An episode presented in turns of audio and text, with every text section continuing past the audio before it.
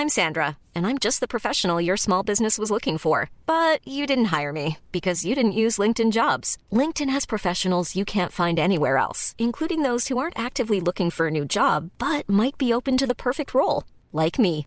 In a given month, over 70% of LinkedIn users don't visit other leading job sites. So if you're not looking on LinkedIn, you'll miss out on great candidates like Sandra. Start hiring professionals like a professional. Post your free job on linkedin.com/people today. Since 2013, Bombas has donated over 100 million socks, underwear, and t-shirts to those facing homelessness. If we counted those on air, this ad would last over 1,157 days. But if we counted the time it takes to make a donation possible, it would take just a few clicks. Because every time you make a purchase, Bombas donates an item to someone who needs it. Go to bombas.com slash ACAST and use code ACAST for 20% off your first purchase. That's bombas.com slash ACAST, code ACAST.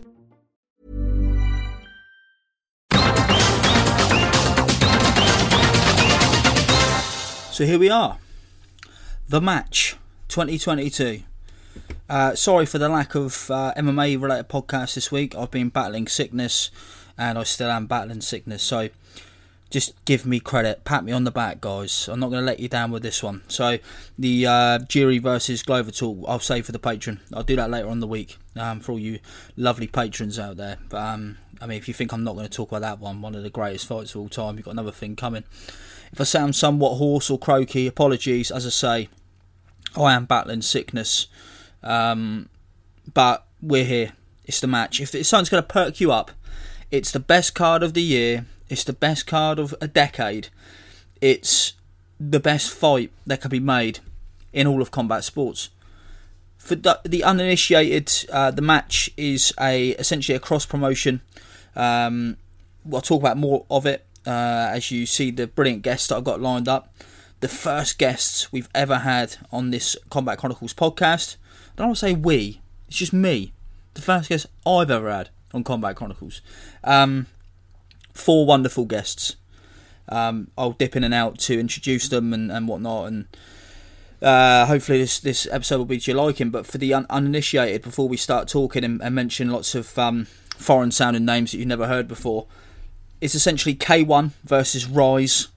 Um, the one fighter that isn't, uh, you know, Rise is, is Kaito is fighting at Masaaki Noiri, and even Kaito, uh, even though he's from shootboxing, which is a sport I like and think is cool, but don't really follow. Um, he has fought for Rise as well, so even that's really Rise versus K1. But the what everyone wanted was Tenshin Nasukawa versus Takeru, uh, the top fighter in Rise versus the top fighter in K1.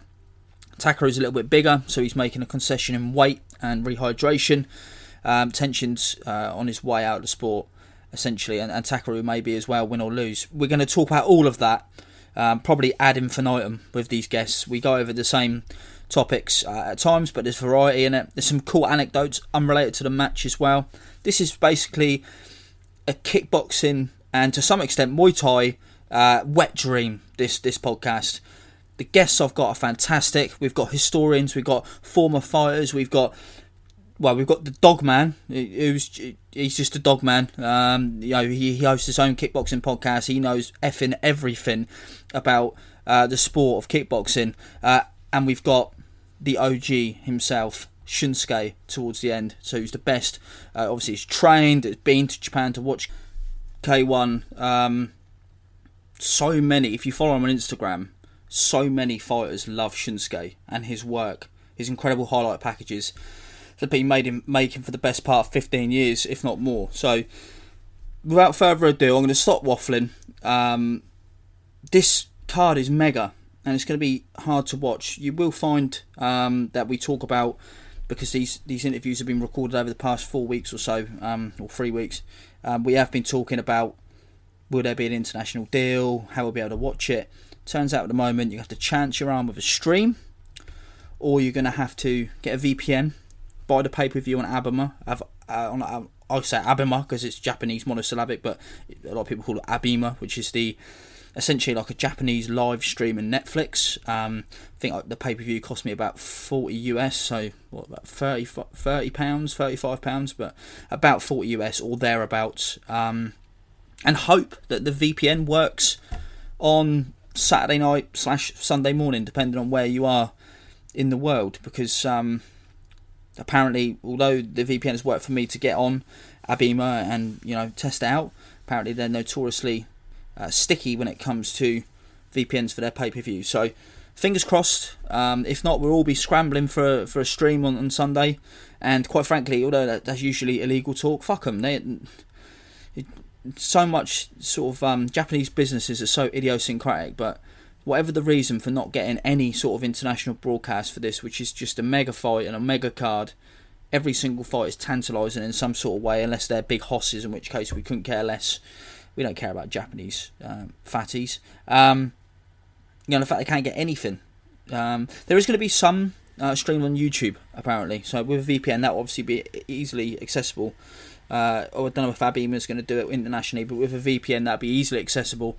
And that's going to be the first fight between Tenshin Nasukawa's little brother and Rui Okubo, who's one of the best um, prospects to come out of uh, the Koshin uh, amateur system for for a while. Um, so I think 2 and 0 versus 1 and 0 really tantalising match. And then the fight between Kaneko versus Suzuki, which is my number two most loved on this card. Just an absolute barn burner. So you better watch a couple. I assume they're doing that to sort of tantalise Japanese viewers into purchasing the pay per view. I just wish that they'd uh, let us purchase it. As I say, we're five minutes in, we haven't had a single guest, and this is an epic podcast. So without further ado, it's my main man, Luca Bourdon. We go way back. I'm sure we talk about it. Um, but here he is. So we go to the guest portion of the big podcast about the match. And here's my main man, Luca Bourdon. Luca, please introduce yourself to those that are living under a rock and haven't got a fucking clue who you are. Uh, so I'm Luca Bourdon. I'm a kickboxing writer and podcaster. I have a French podcast, uh, Bordering, which is mostly about kickboxing, but we also talk about Muay Thai, uh, a bit of MMA and boxing here and there. Gosh. I used to write. They, would, they, they, would know all this, brother. If they if they subscribe to the Patreon, they already would have heard you say all that on our yeah. podcast from a couple of weeks back about Alvin Prouder and Bob Furman. But obviously, anyone listening to this is a fucking cheapskate. Come on, they got to sign up to the tell them they got to sign up to the Patreon, man. There's all this sort of cool uh, stuff we're already putting out. Yeah, sign up for for, for Cash Patreon. And uh, yeah, I used to write for Bloody Elbow. I think I've wrote I've written for Fight Site a little bit. I, am not sure I've ever written actually written for Fight Site. You contributed to some predictions, and obviously you did uh, some podcasts uh, with us. I did some podcasts, but I don't think I, I don't think I've ever written a full piece for uh, for Fight for Fight uh, for Fight, fight Site. Let's um let's actually scale back to that because I think it's an interesting point. We collaborated on a we did a whole host of stuff to honour the great career of the famously one of my most hated fighters, who, as you know, I begrudgingly respect, Giorgio Petrosyan. Yeah. Who, uh, as long as we've well. known each other, yeah, as long as we've known each other, I've hated him. Um, but in that week, we we actually uh, you contributed, and our good friend Baba contributed, and I wrote a piece about Petrosyan versus Buakaw, which is one of the great super fights in the history of kickboxing. Would you agree? Yes, yes, yes. However, it was not. It was retrospectively seen as a super fight because at the time Petrosyan was respected, but he was not the big name that he would become. Buakaw yeah, he was, was still a prospect. Yeah, he was still a prospect. He was respected amongst kickboxing circles. Buakaw was the biggest name in the sport at that point, uh, and was just a, you know, probably a global phenomenon in a way that kickboxing hasn't really seen since. Uh, you know, maybe, but uh, yeah, sure, sure. But you know, was on the side of Thai Airways airplanes. You know, he was a yeah. it's a big name. He had the he had the right look. In fact, K1 only originally brought him in because he had the right look, because he looked like a, uh, a Thai villager from the poor side, and he had really loud sounding kicks.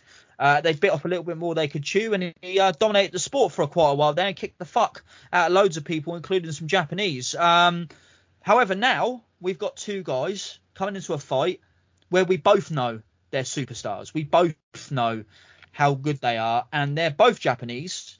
K1 has changed uh, uh, a huge amount since the Buakaw Petrosian fight, uh, which was in Sweden, because at that point K1 was a really big global force, and now uh, at time of recording, we don't even know if we're going to be able to watch this fight legally Um, uh, I imagine that they're going to get it on live now or Fight TV or some at the time of recording. Yeah, in my, May. my guess would be Fight TV.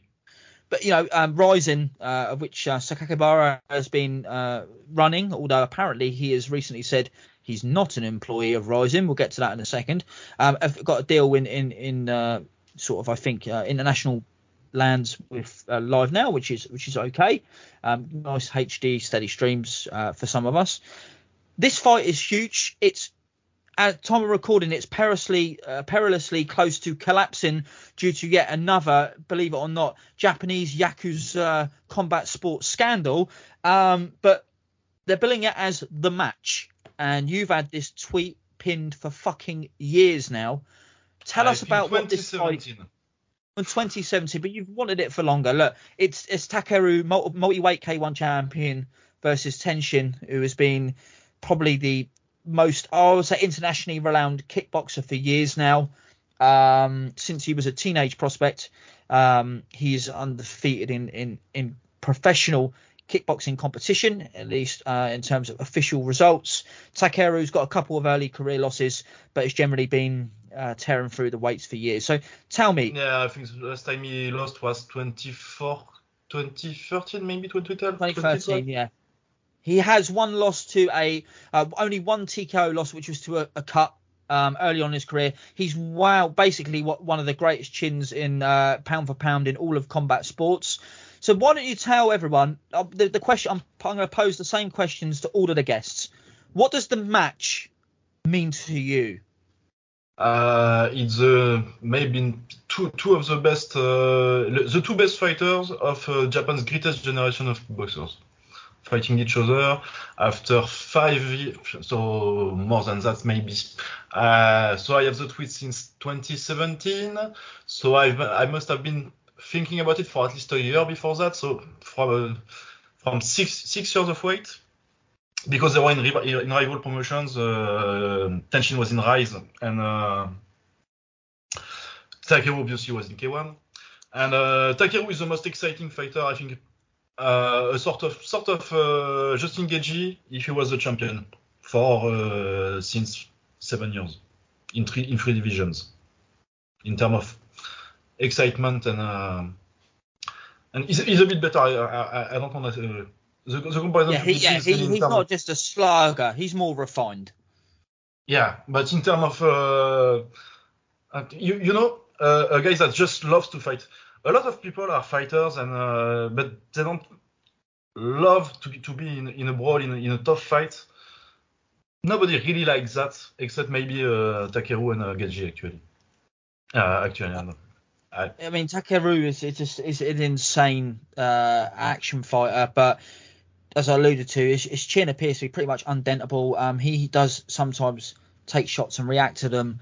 Um, oftentimes, you often hear it, it's a cliche. Oh, he's smiling, which means uh, he felt that. Well, whilst that may be true, if you get into a shootout with Takeru, you're suicidal. Um, we saw that against Yeah, Leona. Pettas yeah, yeah, you, you're you're you're gonna go down. Um, what's really interesting um, is that I think that Takeru is is your prototypical uh, Kyokushin uh, karateka sort of a crossover. He's aggressive. He likes to fight in close.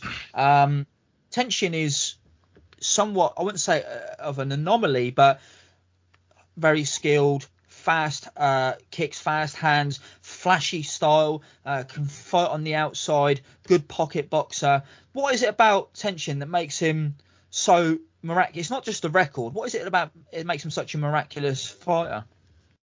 he has the most uh, varied offensive palette in kickboxing history. All the things he can do, he's got knees, he's got kicks, he's got uh, uh, ju- jumping, uh, he's got flying spinning kicks, he's Yeah. got Saenchai kicks, and he's he's all used them. They're, they're not gimmicks. That circles back to what I said a few weeks ago, I guess now, about uh, Demetrius Havanas and the, the spinning kicks all the flashy stuff from uh, from Tenshin, generally it lands and, or, or it has an effect. I think he he cut uh, was it Suakim he cut with uh, with the Saenchai kick. Yeah. So yeah, he just there's so many ways he can he can hurt you. at least he could when he was. Uh, I don't want to say in his prime because the guy is 23, but uh, when he was at his when when he's at his best. Well, that's the interesting thing, and that's the you've just in two in two essentially a couple of sentences you've touched on the big X factor about this fight, which is you're right, Tenshin one of the most uh, the most insane variety, offensive output variety of probably any fighter I've ever seen in combat sports. However, is he still in his prime physically? And also, is it does he look to be not in his prime because in recent fights his offensive variety has become much more limited. We know that he's going to move into boxing soon, and he seems a lot more boxing centric in his uh, output as of late, which, as we just alluded to, would be suicide against Takeru. So, what do you think about Tenshin going into this fight stylistically, and also, do you think that he is still in his prime? Uh, I, I need more evidence to say he's not in his prime because he hasn't been fighting fighters that could really threaten him. But yeah, if the Tenshin of his last, let's say, three or four fights shows up uh, against uh, against uh, Takeru, I think Takeru is knocking him out. What do you think about the weight? Do you think Takeru is going to be okay? He's done a sort of test weight cut. Uh, he's got what is it, 50, 50, 58 kilos, and uh, he can be higher than 62 on the on the day off. I coming down like an extra four pounds or so. Yeah. Yeah, I think he can, he can still make it. I think it's gonna be a tough cut because uh, Takeru started at, at 55 kilo. He started at 58. Yeah, he's gone up. He went down to he, he went down to 55. I don't think he could ever make 55 now. I don't know how he made 55 back then. But 58, I think he can make. But yeah, it's gonna be a tough cut. But uh, yeah, I've I've switched on that fight a lot. Uh, early on, I thought uh, Tenshin's variety was too much maybe he'd get to him. And uh, but now I think Takeru is just too big for him because uh, uh, Tenshin has been fighting at 58 uh, for pretty much his whole career, but he could still make 55 uh, if he wanted to rather easily.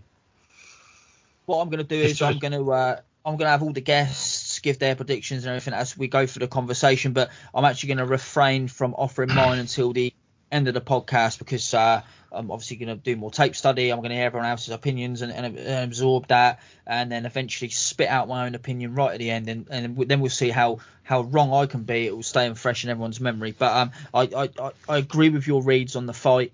Um, I think that a couple years ago I'd have been more worried for Takeru because he is so. Uh, although he's actually got some good spinning attacks and he is he is a decent enough kicker, um, and obviously in close with the knees. You know, he's a really powerful striker. He is genuinely a sort of uh, straight on, come forward fighter. And Tenshin, a lot of lateral movement, a lot of quick back steps, as you say, the kicks, uh, moving uh, guys that will try and, and, follow him over to his left. It, it'll crack him with kicks, etc., etc. Likewise, whichever way you go, he's got so many different ways of attacking you. The roll rolling thunder, famously, um, you know, so many different. And you, as you said earlier, Saenchai kick, um, so many different things that he can do that I would have thought for a fighter who's so straight on like Takeru, he's going to get carved up. But actually, in recent times, we've seen Tenshin have a more boxing uh, centered output, and I don't think he has. I know what you said about needing more evidence, but for me personally, he seems a bit more hittable as a late. He doesn't appear to yeah. be as reflexively gifted as he has been in the past, where he was a bit like uh, a bit like watching someone in the Matrix. You know, he was so quick um, and I think he seems a little bit more static now, not so much in not trying to move, but he doesn't get out of, out of the way of shots as as you used to. I mean, we've seen him have some pretty competitive fights recently. Yeah, yeah, and it's uh, it's it's it's, it's um, I, I lost my train of thought. Um, yeah, I, what I meant uh, when I said when I said I needed more, evidence is that I need to see him against a real real top fighter and see if that doesn't light a fire under his ass. Because like wow, we're gonna, we're gonna we're gonna see him against a top fighter. Yeah. That's that's the thing. Yeah. Well, we're uh, almost certain that he's going to leave the sport, right? Do you think that Takeru will leave, leave, leave the sport, win or lose? I'm not sure if he'll leave.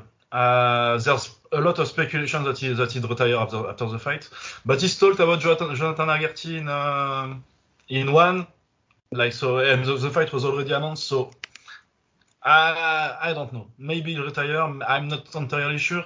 And I think it'd be a shame if he retired because there's like um, a new generation of fighters that he hasn't fought coming up anyone, like the Asahisa brothers particularly. Like he's got people to fight, but as uh, I think he's like he's from 91, so just one year younger than me. So he's 31 this year. Yeah. And yeah, he has a lot of fights. Uh, he's been fighting since 20, 2009, I think.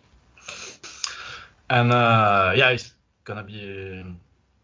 And Japanese fighters like Masato tend to tends to retire, tend to retire young because they have a lot of fights. And uh, when you have the style Takeru has, I don't think it's really healthy to, to fight that much beyond beyond your 30s. Well, I mean, if you look at their careers, they had masses of amateur fights. I mean, Tenshin's at you know total well over hundred bouts, um, more more what we would typically think of from you know Thai fighters who have had hundreds and hundreds of bouts. If you add these guys up, I mean, we're looking you know well over 200 bouts altogether. Um, you spoke earlier actually about this golden age of Japanese kickboxing. Um, we've spoken before about how the original K1 uh, combat sports boom in Japan, uh, they all sort of died around a similar time. We had Pride fall out of bed. K1 sadly followed a couple years later. They kind of started along until 2012. But, you know, the last K- K1 Max was 2010. Uh, the last great one, you know, the, you know, the last Uh, really good one. 2011. Was it 20, 2009? Uh, no, it was 20. No, no, no, 20, 2010. 2010, you're right. Yeah, 2010. But yeah, that was, was- said 2010. But K1 started along for a couple more years. Then obviously uh, it basically dissolved, and the the K1 we see now is essentially a different organisation leasing the K1 name from the Global Holdings Company, which is based, I believe, in Hong Kong. And essentially, this new K1 focuses rather than the big pageantry, massive, uh, big uh, cartoon character almost uh, Street Fighter style tournaments of the 90s and 2000s. It's mainly Japanese based. They do get over some imported fighters from other countries, usually to get their asses kicked. Obviously, in the higher weight classes, uh, generally there are more uh, uh, foreigners. Um, they do still do heavyweight, unfortunately, because it's not yeah, the- the- any any any Yeah, sort of heavyweights worth their salt are mainly in glory, and the heavyweights in K1, the likes of uh, Kyotaro and that, not really my bag, as you know, mate. Um, but you said golden age of Japanese fighters. It's absolutely true. We've got all these karate kids essentially uh, kicking seven bows out of each other. And what we've come down to here is Tenshin's beat pretty much everyone in all the brackets in Rise. Takeru has beaten pretty much everyone in all the brackets in K1. And although they're slightly apart in terms of weight, they've they've mixed in the same circles. And this is essentially, you know, the culmination of two humongous elimination tournaments over many many years. And we're finally going to Yeah. get to find out who the best pound for pound is of this golden generation. Yeah, and maybe uh, who the best Japanese fighter of all time is. Because uh, I think it's between uh, Masato and Toshio Fujiwara, but Takeru and as a case with the winner of, of the other one. Let me ask you a question then, because you are the, in my opinion, the preeminent kickboxing historian, and I know that'll make you cringe, but I think it's true. um, you've done a lot of research into the history of, of all sorts of. Uh, you, know, you even know about Savate, you know it's about you know full contact as we've spoken about before. You obviously Muay Thai, you and I have been speaking about for years, kickboxing, etc., etc. Let's say I'm going to put a, a difficult hypothetical with you here because this is such an open-ended question. But let's say that either Tenshin or Takeru wins cleanly in a good fight. There's no questions whatsoever. Adding that win to what you know of each of their careers, where could they potentially rank for you on a list of all-time great kickboxers? Mm, top 10, maybe top, top 10, maybe top 5. Top five. I, I, yeah. Who are your best? Obviously, Ernesto Hoost is up there for you. Giorgio Petrosian, Buakaw. Yeah. Who else? Wakao, uh, Rob Kaman. Yeah, Rob Kaman, of Kaman is course. really great. Uh, so how many is that? Three, four? Uh, That's uh, we've got Sam, yeah. Giorgio, Hoost, Rob Kaman. Yeah, maybe there's a spot for someone in fifth. Yeah, yeah. Maybe, Uh, maybe. Maybe. I, I'd say conservatively top 10, I think. Maybe Okay. there, there's a shot. There's a shot for top five, I think. given the fact given the fact obviously that um as we said we've said before kickboxing used to be a much bigger sport in terms of global attention um now it's splintered over lots of different organizations none of which have got the clout of what uh, K1 had in the in the 90s and into the 2000s especially especially in the 90s um do you think that this is the obviously it's a big deal in Japan ringside seats are going for 25 the equivalent of $25,000 which I think for you know considering how big the Japanese combat sports boom was, I haven't heard of ticket prices like that in a long, long time. Um, not even for Tenshin's uh, uh, fateful meeting with Floyd Mayweather in that uh, quote unquote exhibition, where he ended up trying a bit too hard and got fucking beat up. Um, uh, well, we all know that was a fixed fight. Uh, I've had plenty of idiots tell me online that that's not how you how a Oh, 122 idiots. pounder reacts. Yeah, I know. Yeah, I, I'd like to let someone else get twatted by Floyd Mayweather and see how they react. I've heard I mean, Yeah. Floyd's not even a big puncher. It's like he's fucking fighting a super bantamweight, essentially. do you know what I mean? Like, fucking hell. Yeah. Can you imagine how Roman Gonzalez or someone would, you know, obviously he's 115 pound there. He's a great boxer. If Floyd hit him, Floyd was like a fucking light middleweight in that fight. Um, but yeah, that wasn't that that caught some sort of global attention as a kind of uh, circus show fight. Obviously, this isn't going to be as big as uh, some of the K1 events. Um, certainly, it's big in Japan. But in terms of how important this fight is, um, how big it is in terms of, for me, this is a bit like a, a Pacquiao Mayweather of Yeah. of kickboxing. Is that fair to say? Yeah, it's absolutely it's it's absolutely the it's an easy comparison because uh, obviously it's the the fight people have. Had. How long have we waited for uh, Mayweather uh, Pacquiao? Eight, ten Uh, we really wanted it from 2008, 2009, and we got it in what 2015? Was it 2015? Yeah. 2015, yeah. Yeah. So, So similar, Yeah, similar, similar amount of time. Similar, well, similar amount of time, uh, similar uh, pound for point placement. I think you you you you. Uh, I think Beyond Kick, Beyond Kick uh, has them one and two at the moment on the point for pound for pound, for pound, pound list. No, they don't. Uh, they don't. They don't. They have super. They have Superbon number one, rightly so. Oh yeah, yeah, yeah, so. But I think you, you if there were uh, many point for point lists uh, published for uh, for kickboxing, I think you'd see them at, at the top uh, on some at least. But yeah, I don't think uh, in in terms of uh, I think Masato's retirement was was big in terms of impact, but it wasn't uh, since it wasn't against uh, Petrosian, it was against Souwer because Petrosian was injured. It's a bit less, and maybe in terms of impact, uh, I think uh, Andy Hug's final against Bernardo in terms of importance of the sport because uh, I. I I'm not sure we we get the same K1 if uh, if Andy Hug doesn't win it in uh, in '96.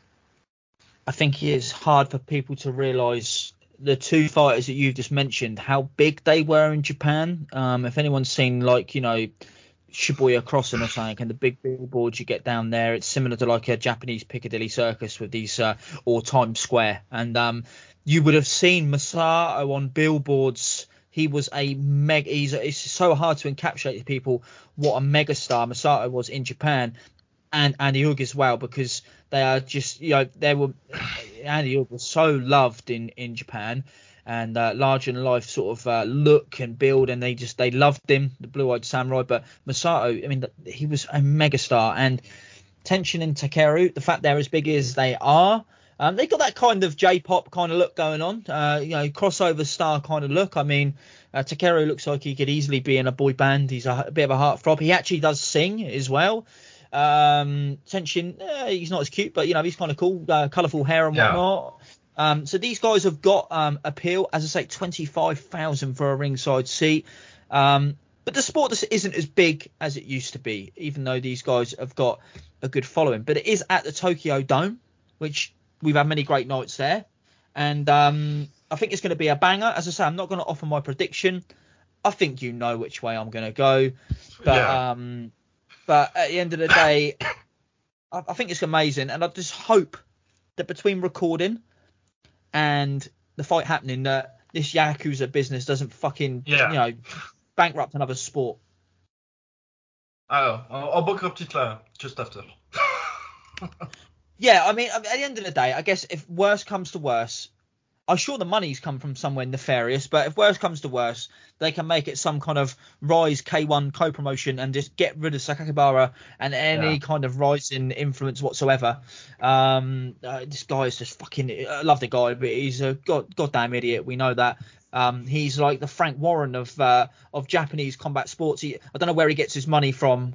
Uh, usually somewhere extremely dodgy. Um, it's crazy, you know. We've got the Daniel Kinahan thing going in boxing, and yet another Yakuza scandal in uh, J kick or indeed Japanese combat sports. Nothing changes, man. It's, it's been happening for fucking so many decades now. It's the same shit every time. Yeah, combat sports. Yeah, I know. Being a combat sports fan is great, huh? But uh, yeah, I think this is the the biggest fight in combat sports all year. 100%. There's nothing Yeah. else I'm looking forward to more. I know you're in exactly the same camp. Um, and yeah, so this come on, let's get let's get a final prediction. A final prediction. Uh, you you got to swear by it. Uh, Takeru KO second round. Again, I'm not off from my prediction, but I love that. I love that shit. Um, I, I just can't wait, man. It's going to be unbelievable. By the time Yeah. anyone's listening to this, we'll be right around the corner. Can't wait to be at that time because uh, I won't say when we're recording, but it's quite a, quite a, quite a way now. It's quite a way away. Um, we are in May, um, but it's on a Sunday, which is great. Nice Sunday morning uh, fight. It doesn't really get much better. Japanese combat sports, as you know, the pageantry and you know the spectacle is so fucking amazing. And I think I don't think either you or me or anyone else on the, on this uh, appearing on this podcast is going to really believe it's true until the first strikes are thrown, and then we'll know we're finally Yeah, there. well, well, when they're in the ring, I, I believe it, but uh, until then, I'm just yeah, cool. They say it's happening. I'll Yeah, yeah, like- they're in the ring. too many false starts, man. Too many false starts. As always, brother, thank you so much for popping on, Luca. And uh, uh, where can people find you if they uh, if they don't already know you uh, on Twitter? Uh, Luca, Luca Bourdon with an underscore between Luca and Bourdon. I will of course link it in the description. Thank you, man, and uh, I'll be back in a moment with another guest. And until next time, thank you so much. Thank you for having me, mate. Al- Always a great pleasure to talking with you. Thank you, brother, and uh, yeah, I'll see you online in a minute, no doubt. Yeah, see you, mate.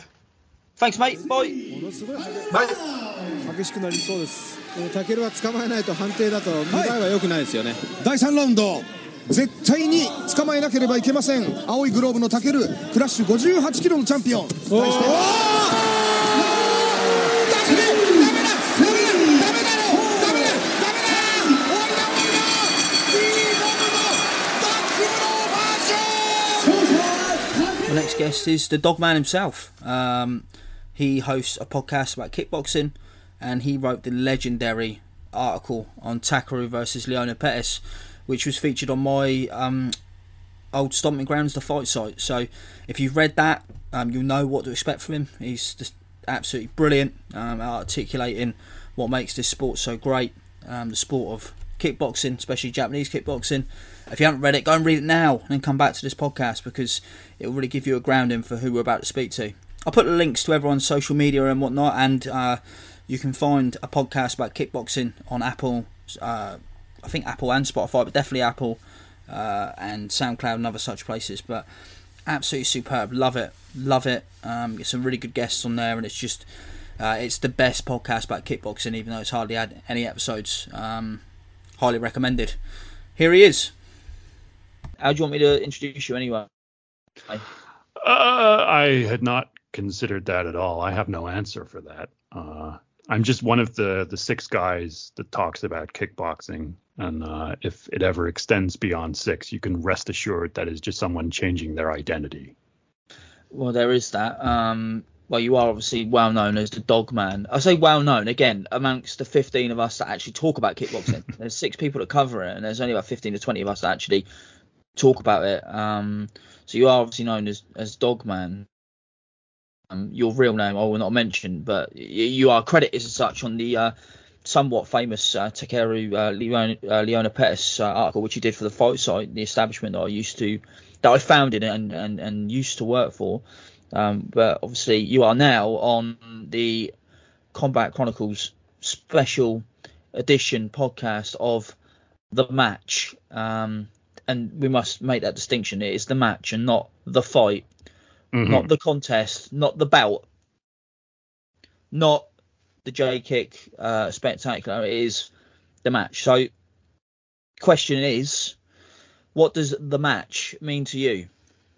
So principally, right, this is you know, this is going to be a what 10 15 fight card when all is like said and done, but Yep.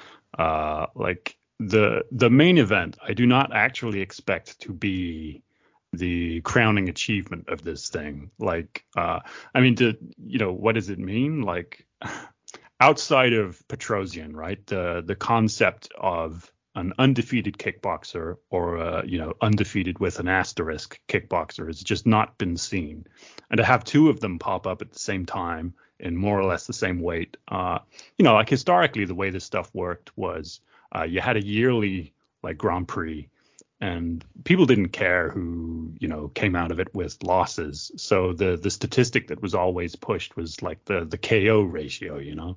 So it's uh, it's new territory, um, but obviously it's also coming to an end. So it, it represents, to me, what it represents honestly is, you know, when uh, Masato retired, uh, the nexus of talent in Japan was all at 70 kg. Like everyone who was within spitting distance, or you know, people who would you know weigh in but actually be like 65. Everybody wanted to get there because that's where they could make money.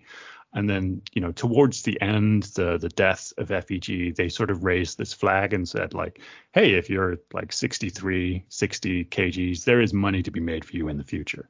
And then it all died. And they'd been like establishing this pipeline of uh, you know, teenagers. Um, and we saw, you know, obviously the the rise of Masaaki Noiri. Uh, but I think honestly, you know, even though these two men are of different ages, they're kind of different generations. They represent um, the the sort of end stage of this faltering attempt to institute something new, cultivate a base of uh, like un un uh, God unpicked talent, um, which goes through these really quite insanely difficult tournaments for like 15 16 year olds and you see you know Tenshin came up through this he obviously established himself as a potential star very early takeru different story uh you know was uh, kind of a, a runner-up, also ran kind of guy. Didn't qualify for the the Koshien finals, uh, but was still, you know, plying his trade, going to Thailand and training. He was definitely a guy who was like, I have to be a professional kickboxer. And now these guys, they're like the cream of the crop of their two respective arms of Japanese kickboxing, which, for my money, has been the most uh, the most entertaining combat sports uh, product of the last five years. It has been, you know, it the money dried up, the talent pool got smaller, but people kept on going, and it's largely been people who have a tremendous amount of passion to the, you know, to the extent that most of these people now are required to have jobs. There's like been a real regression from the the uh, pay of the past, and it's just exclusively now manned by people who are either you know teenage sensations who outgrow the sport like Tenshin, or people like Takeru who have a goal, have something they want to do, and like chase after it with all their heart. It's yeah, it's it just sort of encompasses all of these different threads that have been going on since basically since FEG died. And I think what's kind of great and tragic is that it represents a summit. Like, you know, now we've we've got this big payday happening. We have these two opposed organizations uh, co-promoting, but also as soon as this is over, there's going to be that regression again. Like, what is the what is the next big thing here? It's actually it represents a new height, and also we know that it will be receding from this watermark. So, it is, you know, that's that's what it means. But I think what is ultimately going to transpire, I think, uh, like yes, this is what people will all be be watching. This is the one part of it that you know is uh, has the interest from Fuji TV. But I don't think the match, quote unquote, the match, you know, is going to be the uh, the most important, the most shared, the most talked about, the most interesting thing on the night. I think they've done a real real good job of you know setting up something for the future um, and like showcasing all of these other talents. So it's just a really remarkably uh, an, an unusual co-promotion which has potential legs and it's not just some short-sighted slamming together of these two things. It is really uh, you know again like i said with with these two guys being something that we just don't see this is also something that we just don't see. It is all uncharted territory so it's very exciting. It's given me the feeling um and uh it's mad. We've known each other for a while now but know very very little. You are very, very mysterious, uh, you know, canine stroke man. But um, I get the feeling that, like myself, you are a, should we say, a more mature combat sports fan, and I am. Yes, I'm a man of a certain age. Yes, you are a man of a certain age, like myself, and um, I am very much getting the feeling of those dynamite cards. I'm getting a feeling of, you know, the last time K1 was really, really huge when they were putting on these mega cards. Obviously, crossovers for Pride, Max tournaments. You talk about the Masato era. That was the last time, really, when K1 really did rule the world. Um, and they kind of lucked into the uh, the Max era because they had some really good fighters. But Buakaw was obviously a massive uh, transcendent sp- star as well, all across Southeast Asia. And uh, you know, I remember the I think I said this uh, on another chat, but the, the Thai Airways with Buakaw on the side of the airplane, and and Buakaw was not brought in to be a massive star. He was brought in because he, he looked the part, and um, they kind of lucked into that era with so much intrigue and so many exciting fights. But Masato was a was a megastar, and I've, I've tried to explain to combat sports fans, but um, I don't think they realise how huge uh, K1 was in the 90s and most of the 2000s uh, certainly tapered off a bit towards the end. Um, you watch some of those later Max tournaments, and they're a bit sad to watch because there's about mm. 1,500 people in there. Um, so this is, I think you've raised a really interesting point. This is giving me the feeling of those cards, but this is almost like I hate the phrase is so uh, sort of trite usually, but end of an era. This yeah. does feel like the end of an era because one of the one of the guys is in his early 30s and has had a, uh, a pretty long and uh, you know action-filled career. And uh, from and actually, we need to mention the fact that you host the uh, sporadically produced but always entertaining a podcast about kickboxing. Um, shout out yes, to that. I have I have finally figured out how to get it on uh, platforms people can use. So I'm hoping to yeah still sporadically and still unprofessionally uh, treat this with a, a modicum of professionalism. So maybe maybe more stuff will be happening, but no schedule. You should listen if you have two hours to kill. Uh, but yeah, it's good fun being too modest, I highly recommend it for anyone who's looking to to get into you know especially J kick scene, but kickboxing as a whole, um, because it's you know you don't really get um, authoritative uh, uh, Western uh, pundits really, and uh, I think it's really important. But, but one thing that's mentioned on that, still tying into my talk about Takeru here, is that he's been essentially uh, eating fuck all for about six months. Um, this feels like the final sort of uh, shootout for a for a veteran gunslinger, and then you've got Tenshin who. It's weird. I'm actually going to ask you this in a second, but I'll, I'll, I'll get back to it. Um, Tenshin is clearly got one foot out of the door, or out, out of the ring rather. That's actually not fair because he's not got one foot out of the ring. He's very much staying in the ring, but he's putting shoes on now. Um, because he's going to go over into boxing if all reports are true. And we're going to talk about the dynamic of the fight itself um, in a minute because I think that's probably one of the most interesting things about this fight is where the fuck these two guys actually are. Um, but um, you know, is it is it too late? But we'll get to that in a second. But Tenshin himself, I mean, he's clearly a megastar and making way more than than Masato ever made. But he doesn't feel to me like like Masato's generally felt huge at the time. Do you think the Tenshin is is genuinely bigger, or as the uh, combat sports boom I mean, obviously this card is a massive deal, but the combat sports as a whole, the boom of the 90s and 2000s, I think that was so big in Japan. I wonder if anyone could really become as big a star as Masato was ever again. What, where do you stand so, on that? yeah, I don't think anyone can for a couple of good reasons. One is, you know, when when Pride died, the principal reason they died obviously is the Yakuza scandal, right? But uh, the, the real we haven't got anything like that going on today. Oh fuck! oh fuck! We have. Yeah, uh, yeah. But like the the principal reason is that you know their TV distribution got pulled, and yeah. you know what was the capacity of the public or the uh you know the willingness to pay for the product to like watch the the pay-per-views, you know. And back in those days, it was you know pretty thin on the ground. You could not sustain an organization like that. But now the media uh, landscape is completely different. Like Rise and K1 are essentially uh, being strung along by a big sugar daddy, the uh, the ABEMA uh, broadcasting system, which is you know in itself a very weird proposition. It's you know one of these Uber style. Um, we will pay billions of dollars to become market leaders, uh, lose a shitload of money, um, but in the end, we will have this space all for ourselves. And their play is that they do, you know, online streaming, but they don't do catch up VOD stuff. It is all linear TV programming.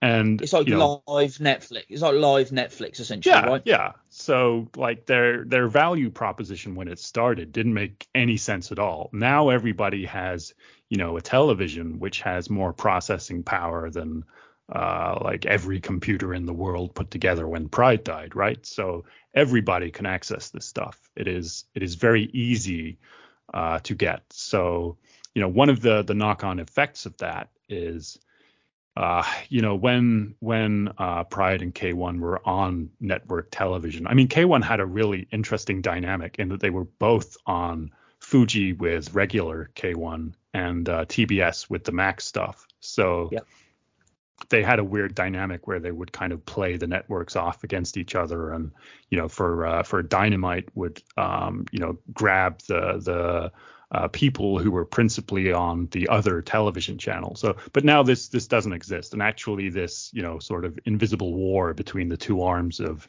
you know the successful big japanese kickboxing promotions are essentially funded by the same people. They're on the same network uh, and it's sort of led up to this. Um, but yeah, like nobody can have the kind of mind share that the successful Kakutogi boom people had simply because uh, it's a sustainable product now. So it is, you know, a, a uh, very lean product. It is obviously a lot less money going to the fighters than than back then, but uh, it is sustainable in a way that the previous operations were not. Like even without major scandals. Um, I mean, FEG was born from a, a, major scandal, but like they were really bad with finances. They just didn't pay a huge amount of people, and it all collapsed because you know they were gambling and betting on TV being the big thing moving forward. And Rizin, who is like the the uncomfortable third man in the gangbang here.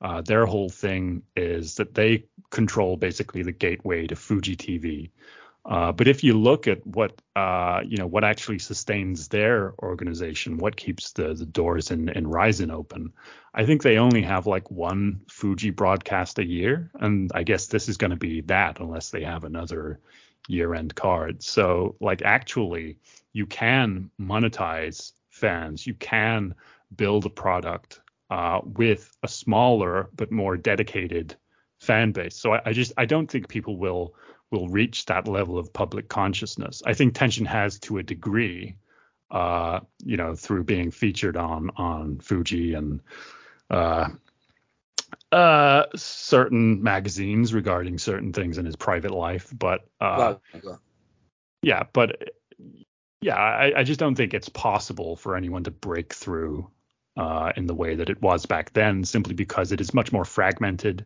uh, much more direct to consumer than it was.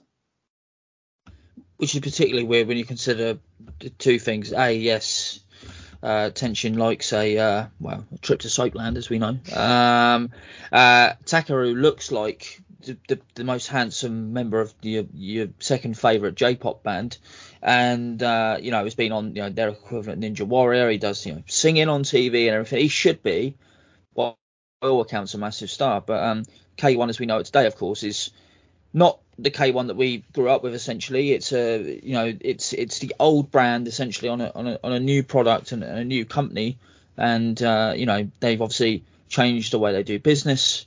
Um, they've changed where they we you spoke earlier about the sort of uh, Masato weight, you know, the K1 Max sort of uh, focus of the of that era, and now it's more focused on, on lower weight fighters and uh and as, and as I say in in Rise, um, they've just gone from strength to strength. I could have went for a very obvious pun there. And this card, as you said, is really really exciting uh, across the board. We're going to stick with the match today. Um, but yeah, really exciting across the board, and I hope that with more eyes on this uh, on the match, there'll be new eyes on fighters that have deserved more attention for a long time. And uh, just a quick one, by the way. Let's not get into the fights fight by fight, but where do you sort of guess the uh, the percentages will be in terms of or the sort of the, the ratio is in terms of wins for each company? You're going to go that K1 will win more than they'll lose. You I think it'll be just about split.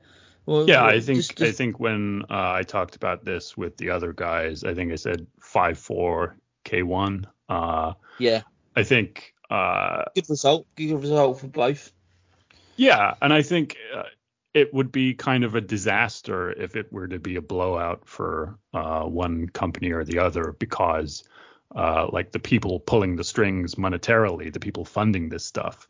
Uh, like you'll you'll see this anytime there's a a K1 show on a weekend. There's very often a Rise show the same weekend in the same area. Uh, so I think it is uh, it, it has been booked with you know continuation in mind not necessarily that this is going to be a you know a, an ongoing concern going thing, forward yeah. but uh it is yeah it, it's very very close uh very well made matchups which i think is going to you know spur some intrigue to maybe do this again down the road we've got sakakibara obviously uh as the middleman but I do think that if uh, are more sort of uh, the middleman going forward, so to speak, and can get these two guys working together, I'm not saying that we should.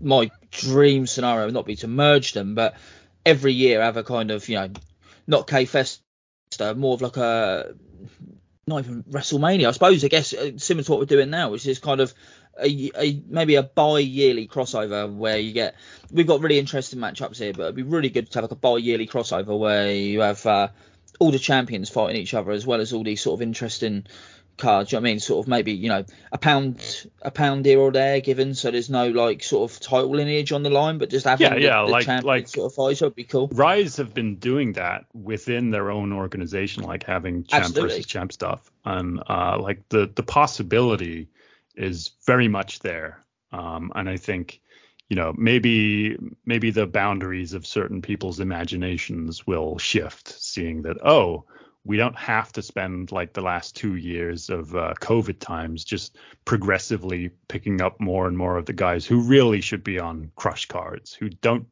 you know, they're not people you can build this product with. And you know, now we're seeing that there are international fights actually happening, but I think you know, this is kind of a weird outlier for the time that it's booked, which makes me suspect it's been uh, in the works for for some time. But uh, yeah, like the the possibilities are fantastic. So I hope it's not just restricted to this one thing. Matter of fact, it's really good because obviously we've seen sort of cross pollination. Uh, recently, we've obviously got the uh, the rise Glory and Enfusion sort of agreement going on. We've had uh, Glory basically at the state financial. I think they're basically send their guys wherever. Um, we WLF have sent fighters to K1. It's seen as somewhat of a kind of uh, you know natural progression. We've we've seen crossover there before. What we've really lacked is this Rise K1 co-promotion uh, and all sort of co-production. And I think breaking down that final uh, that final barrier will only be good for the sport. But there's, there's, again, it's bittersweet because we uh, Luke actually mentioned this on your um on your podcast. Uh, Luke with Swords for anyone doesn't know him, uh, long term mate of ours on uh, on Twitter and an all round uh, quality kickboxing. Actually, that's not fair. He's an all round quality combat sports analyst. Yeah, like um, you could be watching uh, like Turkish oil wrestling, and you, you speak to him and you say, "Hey, you want to have like a conversation in five minutes?" And he will like have 40 minutes to an hour to say about uh, the technique yeah. and like if you are listening to this and you like need a writer or like a guy to speak to on a podcast just hit him up about anything. He knows it. Absolutely. Um was a mooted guest for this podcast but um i believe he uh, spunked his load on yours which is no surprise seeing it's just over two hours long. Um again direct everyone uh, to that that that pod for just more just great uh just combat sports talk and more talk about this excellent card. But yeah, it's bittersweet because as he said, you know, if Tenshin wins, he takes basically the pride of kickboxing out to another sport. He takes out the whole lineage of, of Takeru's awesome run, and we mentioned them both as undefeated fighters. They are essentially Takeru has these uh, early career uh, losses, one of which was to you know a cut, if I remember correctly. Um, that's his only stoppage loss. I mean, we know he's got one of the, the best chins in the business. Um, but essentially, he's on this long undefeated run, and that's that's all that matters. And Tenshin, of course, is is undefeated, stretching all the way back to uh, the beginning of his pro career. He had a couple of losses as an amateur, and that's, that's about it. Um, was it was it two losses as an amateur, three losses? Something like that. But I mean, outside of uh, like Takeru being completely insane and documenting his entire like amateur career. I think it, you know, in the future, if if you know Tenshin unexpectedly becomes a boxing champ, don't be surprised if some like weird amateur footage from some other sport comes up and someone's like, "Hey, I beat this guy." Wow, as a boxing historian, you know, I see examples of this random shit all the time. Um, well, we recently, you know, it's not it's, it's, tangential, but it's not really because we're talking about it. But we recently finally got the Tenshin versus uh, Yoshiki Takei footage, which was amazing to see. So um, you know that was really really cool. Long long rumored that fight was. Uh, filmed and out there. Um, it was a draw, right? Um, obviously, another guy who sadly has left kickboxing and, and gone over to um, mm. to boxing. Um, so yeah, yeah. Famously, I was heartbroken about that, but um, because you know, boxing's got enough talent. I want to, I want to try and retain talent in kickboxing. I want to try and, as we just said, get more, uh, you know, talent fighting talent. I'd, I'd like to see more Thais come over. I want to see more cross promotion. I want to see more champ versus champ because, you know, it's not the deepest talent pool kickboxing. Uh, never mm. has been it's it's niche. That it is now because obviously we've got you know an amazing feeder system um, of, of of young karate boys uh, and gals. Um, and you know it's really good. You know you can. Yeah, I mean that's if, that's the thing, right? Like since uh, Koshien got big, got shown on TV, like yeah. they have this amazing system and they develop these amazing athletes and then can't keep hold of them because they can go off to some other sport and make more money even if they're not good at it but they're making shit loads in this fight. That's what's crazy. Like Tenshin and Takeru are probably going to clear what two million dollars each. Allegedly, yeah, which you know yeah. is great, and I wonder how long, if ever, we see that again. But here's the thing: we don't necessarily need that. I mean, we're not going to. Uh, without this, they wouldn't be selling out Tokyo Dome. But they could do these cards. Uh, you know, if, you know, you get someone just to grab a bit of public consciousness, or you know, they do love sports out there, they do love fights out there, and you know if you can just even get you know a good card every couple of years that you can actually sell out, you know Saitama or whatever. I mean, you know for a fact that a lot of these rise cards and you'll watch they're in very you know, one the Krush cards you know for example they're in quite small gymnasium type or small yeah, hall they're in like uh, Korakuen Hall very very frequently. Yeah. And if you look at the viewership as well, yeah, like I mean, Krush does pretty well, but Rise does like a fraction of what they do when they do their numbered shows, which are basically the equivalent of a Krush. But it is uh you know, it is a small but passionate viewership. Uh and this is you know this is the fundamental problem is the business has not been big enough and if this gives it a boost then fantastic even if um you know their best fighters and champions. If even if it works as like another Krush essentially, where these, you know, eventually they graduate to K1, so to speak. Because K1 has just got that cachet, that name is globally recognised, and as you say, like they're still doing, you know, decent viewership and whatnot. I mean, the fact that you know Krush itself is is taking on Rise and winning is is impressive enough. It, it's it's kind of weird that you know Crush is essentially as much a number two and it's really like, a, like a, almost like a feeder league. Do you know what I mean to K1? Mm. And Rise is trying to fight with the big boys, and and well, we saw recently what happened when they uh, did a brought over a champ from another organisation. It did not go well for making their uh, making their top tier talent no. top tier. Um, so yeah, I think that that's not going to be a problem with this fight. We know for a fact that Tenshin and, and Takeru are, uh, are both elite fighters. Um, I, I, I think uh, Yod, uh, you know, the man who runs uh, Beyond Kickboxing, should just for for no reason whatsoever just push them both to one and two the week of the fight, just for the sake of it, because it does feel like a one and two uh, kind of matchup, and would be had uh, Superbon, who is uh, flying the flag for fighters around uh, max weight, as I call it. Uh, again, um, if he'd not been on this amazing recent run, but um, which brings us to the fight itself. Um, sorry, the match itself. Um, I've had a really interesting discussion with uh, uh, Luca Bourdon about this already in terms of the dynamic Tenshin. Seemingly, as of late, has been, should we say, somewhat unfocused in his recent bouts. He seems less elusive to me than he used to. He seems more uh, willing to mix it up at boxing range. However, uh, Takeru is apparently barely eating and uh, will have to make a weight that is not being comfortable to him for a while. So he sort of evens it out a little bit. Is Tenshin walking into a wood chip here, or is it vice versa? How do you actually see the match going? Uh, well, first of all, if people have been listening to Luca, you've, I mean, you've had the the filet mignon, and now it's time for McDonald's. Uh, I favor Tenshin uh, for a few reasons. Principally, uh, Takeru has not fought many southpaws, and often when he has, he has like not looked great. Like in in you know ancient history, uh, Yuki Kiyotani, we we mentioned, beat him up, kept him on his heels the whole time, dropped him, broke his nose, and that's that's his stoppage loss. Like his nose wouldn't stop bleeding, but he didn't look great like up until that moment. But that is a long, long, long time ago, and he's a very different man now. But you know, uh, he fought uh, Yuta Murakoshi uh, not that long ago did not exactly cover himself in glory uh, doing that. He really got away with one. Uh, and you know, subsequent to that, Murakoshi, who is a very like good, very competent, uh, like gentlemanly, scholarly southpaw guy. He doesn't stop people. He's a bit too small for the weight.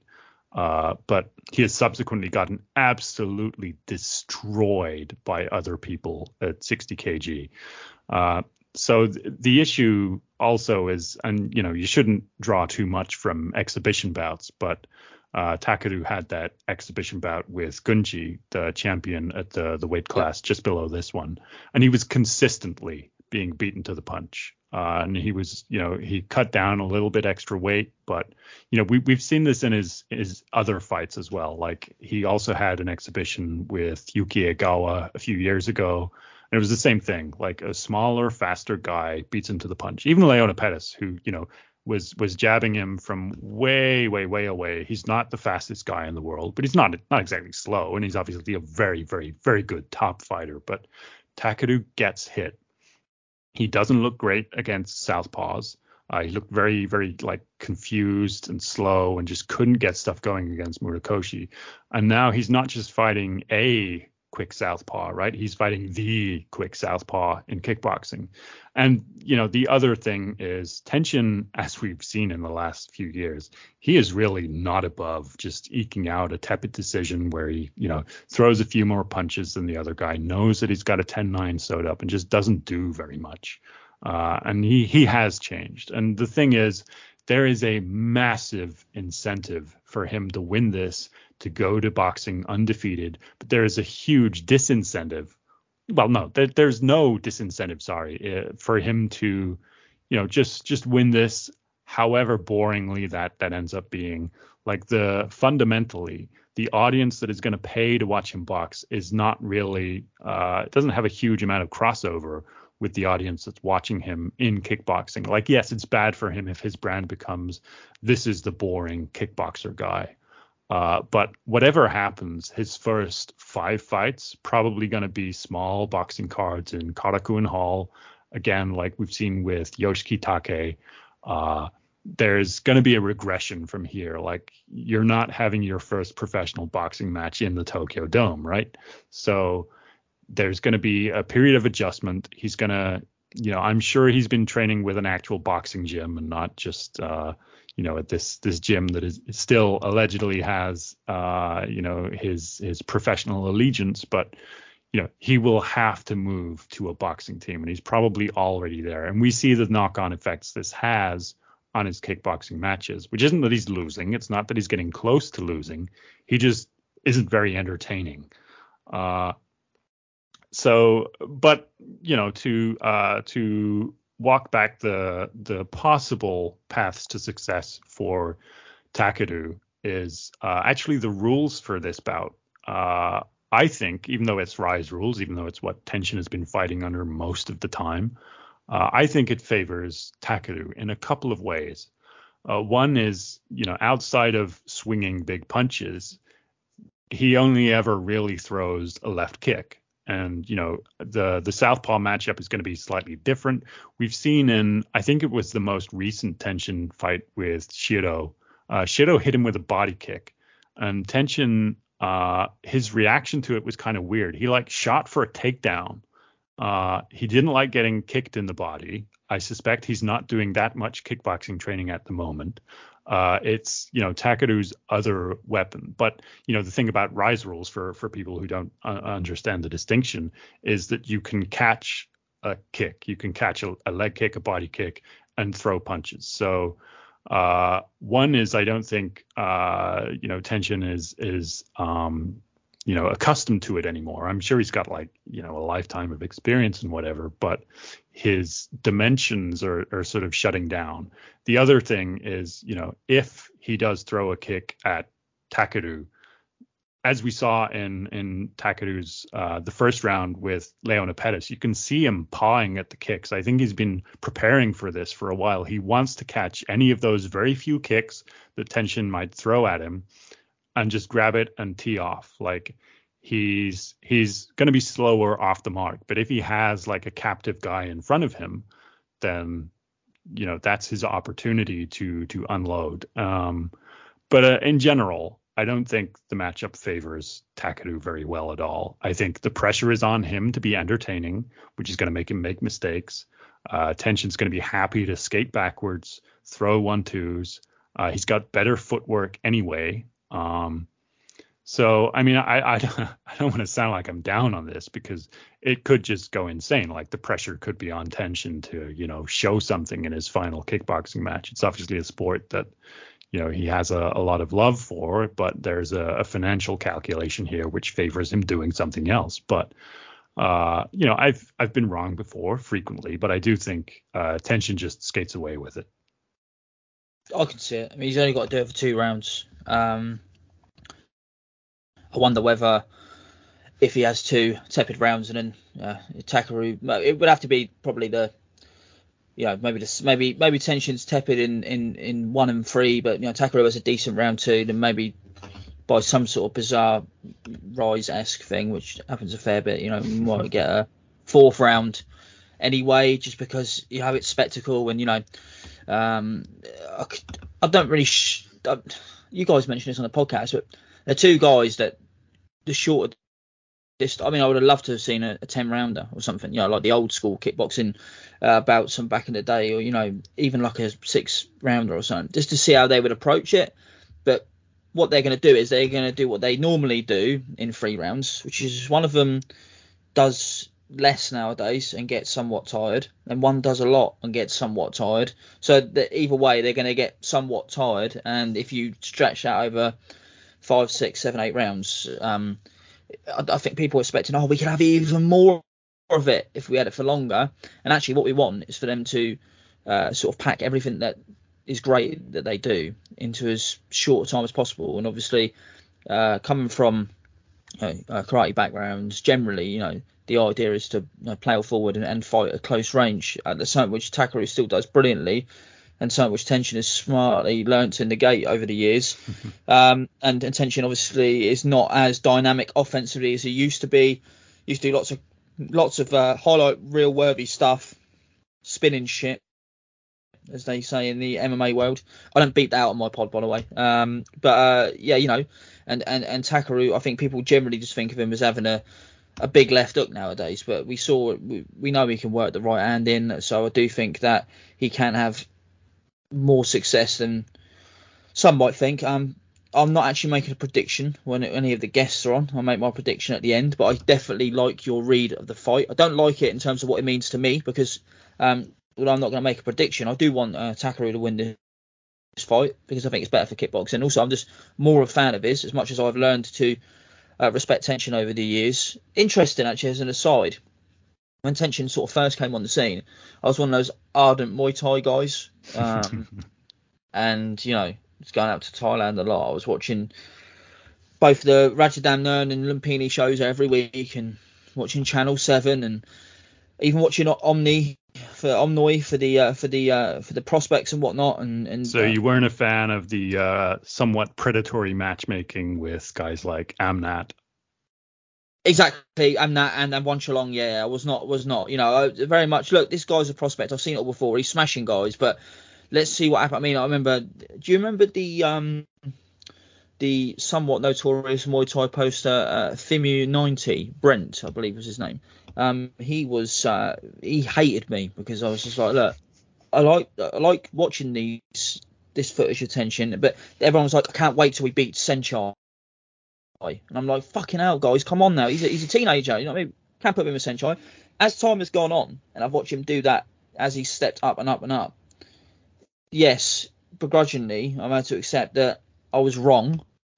Um, his uh, it was sort of uh, transferable what he was doing against. Um, I mean, and let's be honest, he, he, fought a lot of good fighters on the way up anyway. Fighters that were also teenage prospects that are now you know well known, some of which he's rematched. You know, and I think he has fought really good opposition. And maybe at that point, I was at a, uh, at a stage in my life where I was very pro Muay Thai and very much this isn't you know I loved K1 and I'm not getting my K1 anymore. So any Japanese kickboxing that I'm getting now is is it, I was like a old man yells at cloud, and I, am willing to admit that. You know, I mean, I was I was in the wrong, and uh, you know I've now reassessed the data that we've got, and I was in the wrong. And yeah, Tenshin's absolutely brilliant, but Takeru's my guy.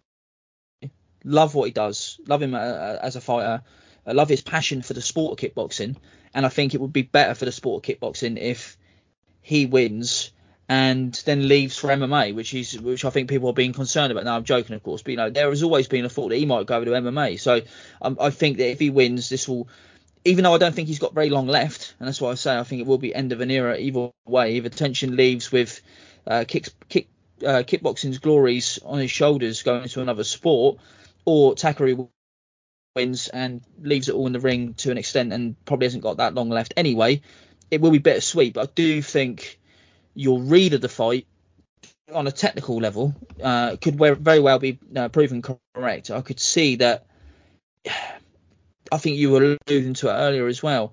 The match is not necessarily. Oh, the, let's use a let's use an easy example. Mayweather Pacquiao. Everyone was excited about it for years. They both traversed so many weight classes. We had false starts. Actually, we didn't even have false starts. We just had talk and talk and talk and nothing happening. And when it eventually happened, Floyd did what Floyd does, and we all should have been expecting that. And I think uh, expecting Tenshin to suddenly go, do you know what? I am going to stand and throw down with the bigger man when I've got a potentially lucrative boxing career in front of me, where I can sell myself beyond what 50 and 0 or so in kickboxing, uh, being this young marketable fighter. Um, you know, yeah, why would he just throw that? Why why would he just do that to please us and however many people in a Tokyo Dome. It'd be stupid to do so. Yeah, However, I mean, there, there's post- a couple of threads to pull on there. Uh, like one is uh, like Tenshin's most exciting, his best fights, the ones that also pushed and challenged him the most, were the two against like good Muay Thai fighters. Like Suakim, the first Suakim fight is one of uh, one of my favorites. It's just fantastic. Uh, the the Rodtang fight. Uh, Yep. And you know those are, are guys who wouldn't back down, who would just get in his face, uh, which is what Takeru does. And I can, you know, I imagine if you look at how uh, concerned he was at the end of those two, uh, you know, those are also his, you know, five round fights. Uh, is uh, is something he is perhaps not willing to do when there is potential millions on the line. But uh, yeah, the the the parallels with uh, Mayweather Pacquiao as well. Um, it's something people think they want, and uh, a few years ago, you know, when they were perhaps closer in weight, I think would have been uh, great. But also, I don't think that was the moment that it made sense either. So, yeah, it is it is bittersweet, and I do think you know you say you were joking, but Takeru has actually said uh, that after he retires from kickboxing, he'd he'd give amateur MMA a go, and then stop that once the first time that he loses. Uh, Oh, he's no, got a very I wasn't, very I, I wasn't thing. joking that you were talking about. I'm joking about like, that's what I want him to do. I don't, I don't want him to go to MMA. I don't want him to do it. Um, I want, you know, I want a marketable star. And actually, we were saying earlier about how it's crazy how Takeru wasn't really as popular as as Tenshin, but winning this fight on this sort of scale, I think could potentially push him over uh, when he's probably entering the twilight of his career. I was going to Yeah. just one thing to you though, just quickly. Do you not think with the you know the Kazane fight being so competitive and the famously awful boxing exhibitions that he's had, is there not a chance that even if Tenshin wants to do what he used to be so good at, actually he's just a little bit too far gone and he will end up embroiled in a tough fight, like you like you're getting at, like a Rodtang style fight where he gets pushed back, not based on his own want, not on it uh, on his own terms, at a pace he's uncomfortable with, and Takeru is is able to force him to unravel. Could you see it happening? I could see that potentially. And for the record, I would bust everywhere in that case.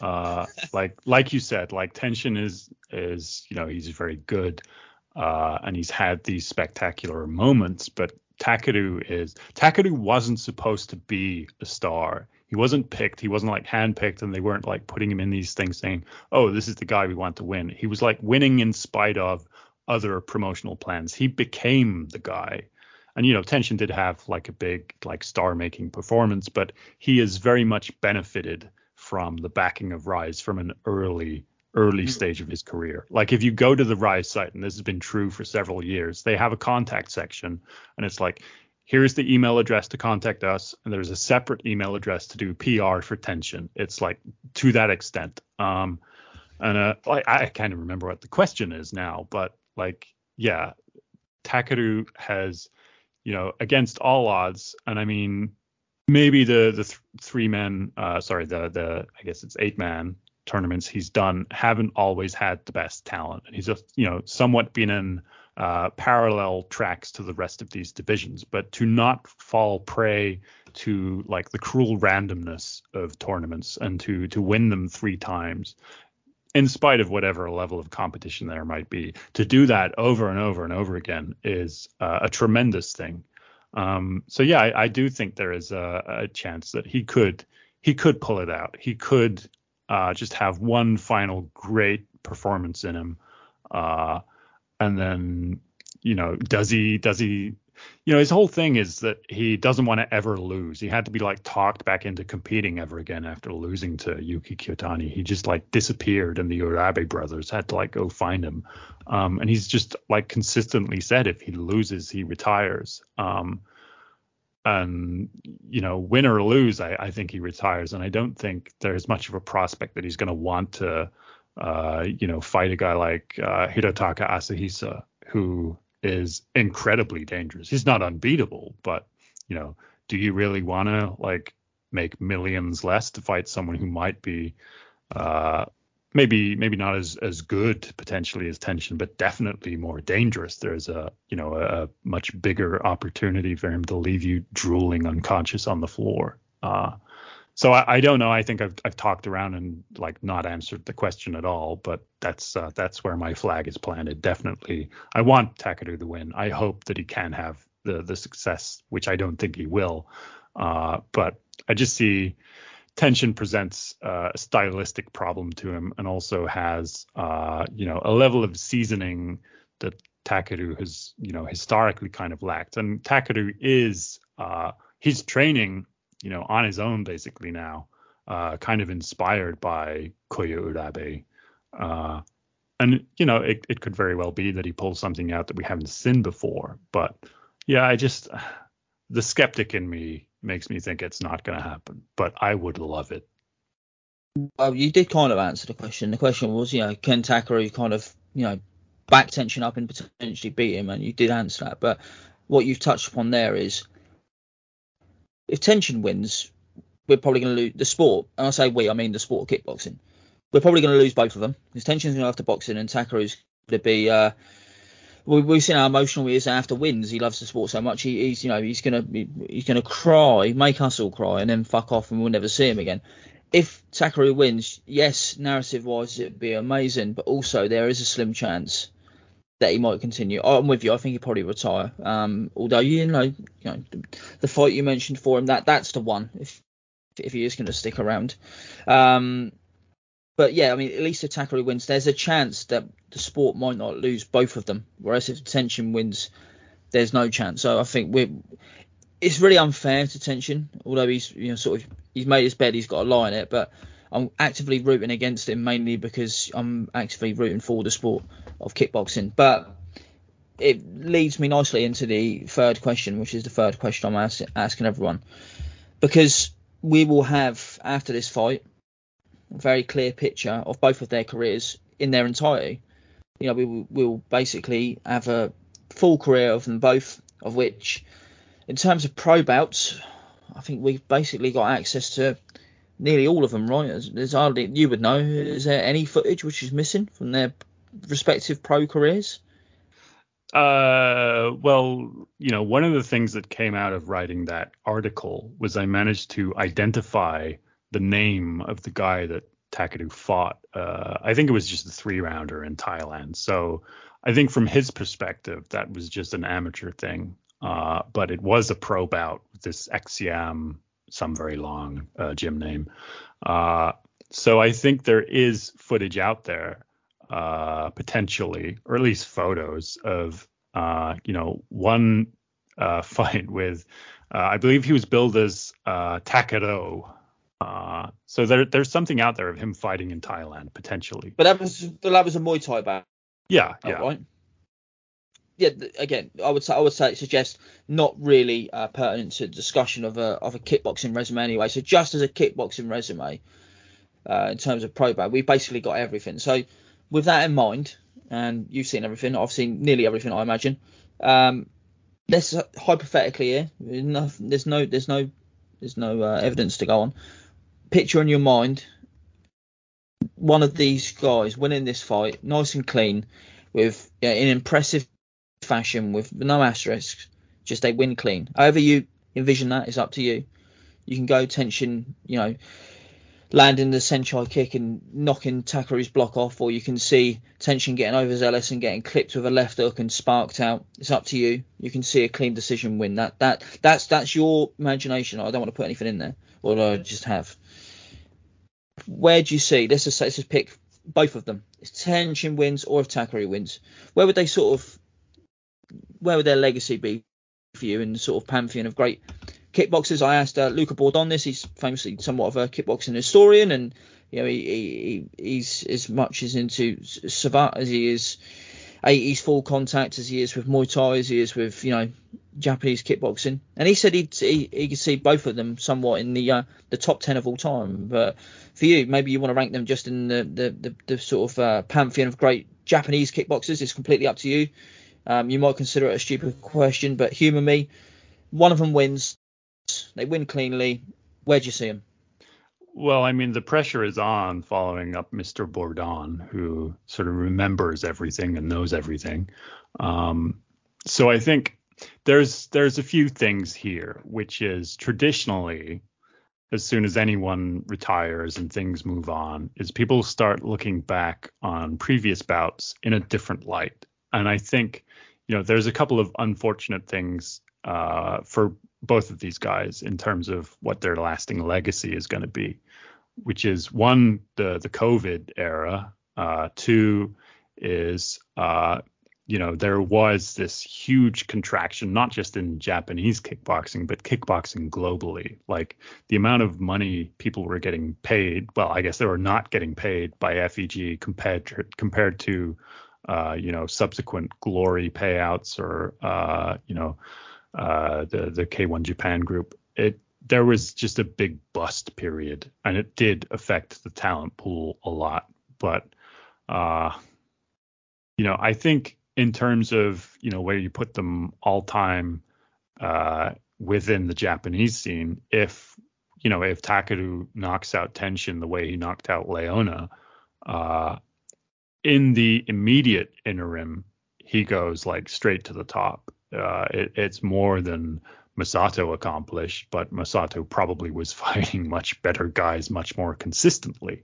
So it's mm. you know it's a difficult thing to uh, contrast them. But I think you know one of the things that we mentioned earlier is you know Superbon is not going anywhere. He's on this amazing run.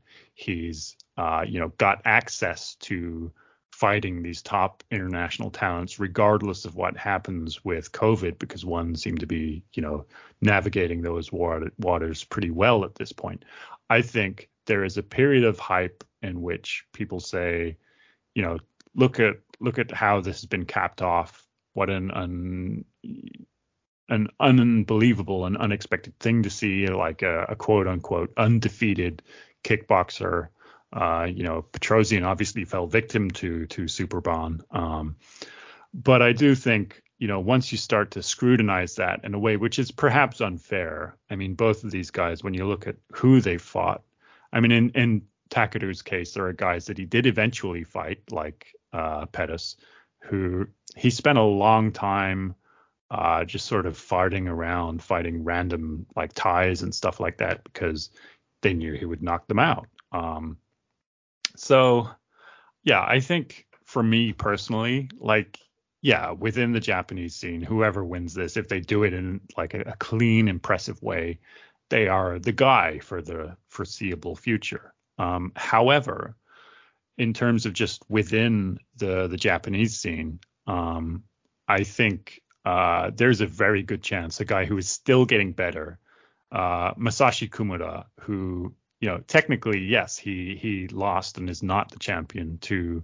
another one of the guys on this card, but I look at him, and even though he you know also lost to Yoshiki Takei, I think he is the best 55 kg guy in Japan right now. Um, and I think if he beats Shiro on this this show, if he does it in impressive fashion, then as he continues to accrue victories, um, I could see like him supplanting one of these guys. And even though he doesn't have the impressive record, he's uh, you know continually uh, improving, getting better, stopping people in in incredibly impressive fashion at times. Um, so I think yeah, this will mark the end of an era, but it's not going to mark the end of one, people arguing on the internet, and two, uh, you know, uh, kickboxing.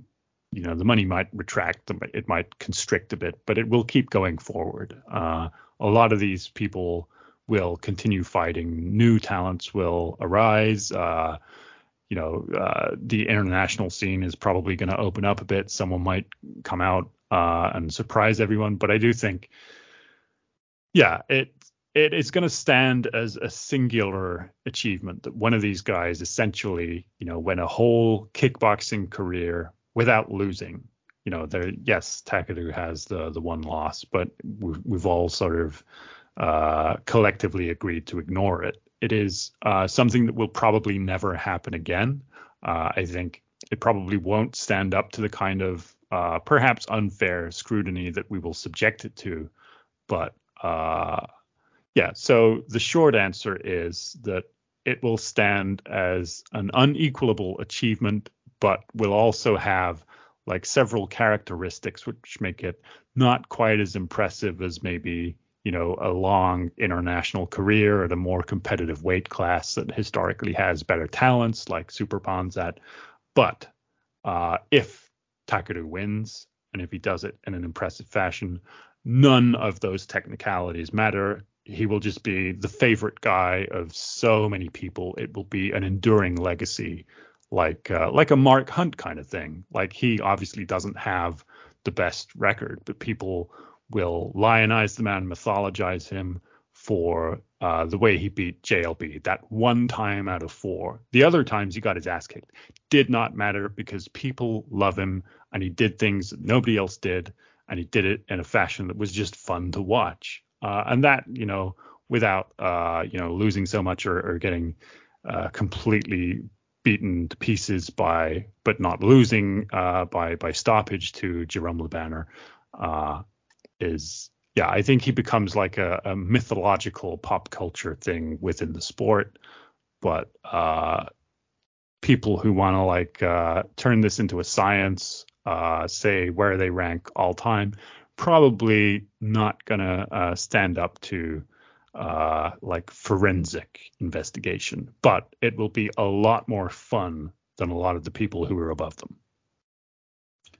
That makes sense. Um, I think given sort of success across weights and uh, and it, it, that win that win over Leona Pettas was you know a culmination of as you say like you know there was a there was a lot of farting around but also uh, some soft touches and we did wonder whether you know Takeru would hold up under real scrutiny again when faced with someone dangerous and uh, he had a shootout with one of the most dangerous bastards alive and and uh, wasted him so I think um that's what's so great about uh, this attacker going into this, yeah, he's been inactive completely since then, um, but we know he's still got it.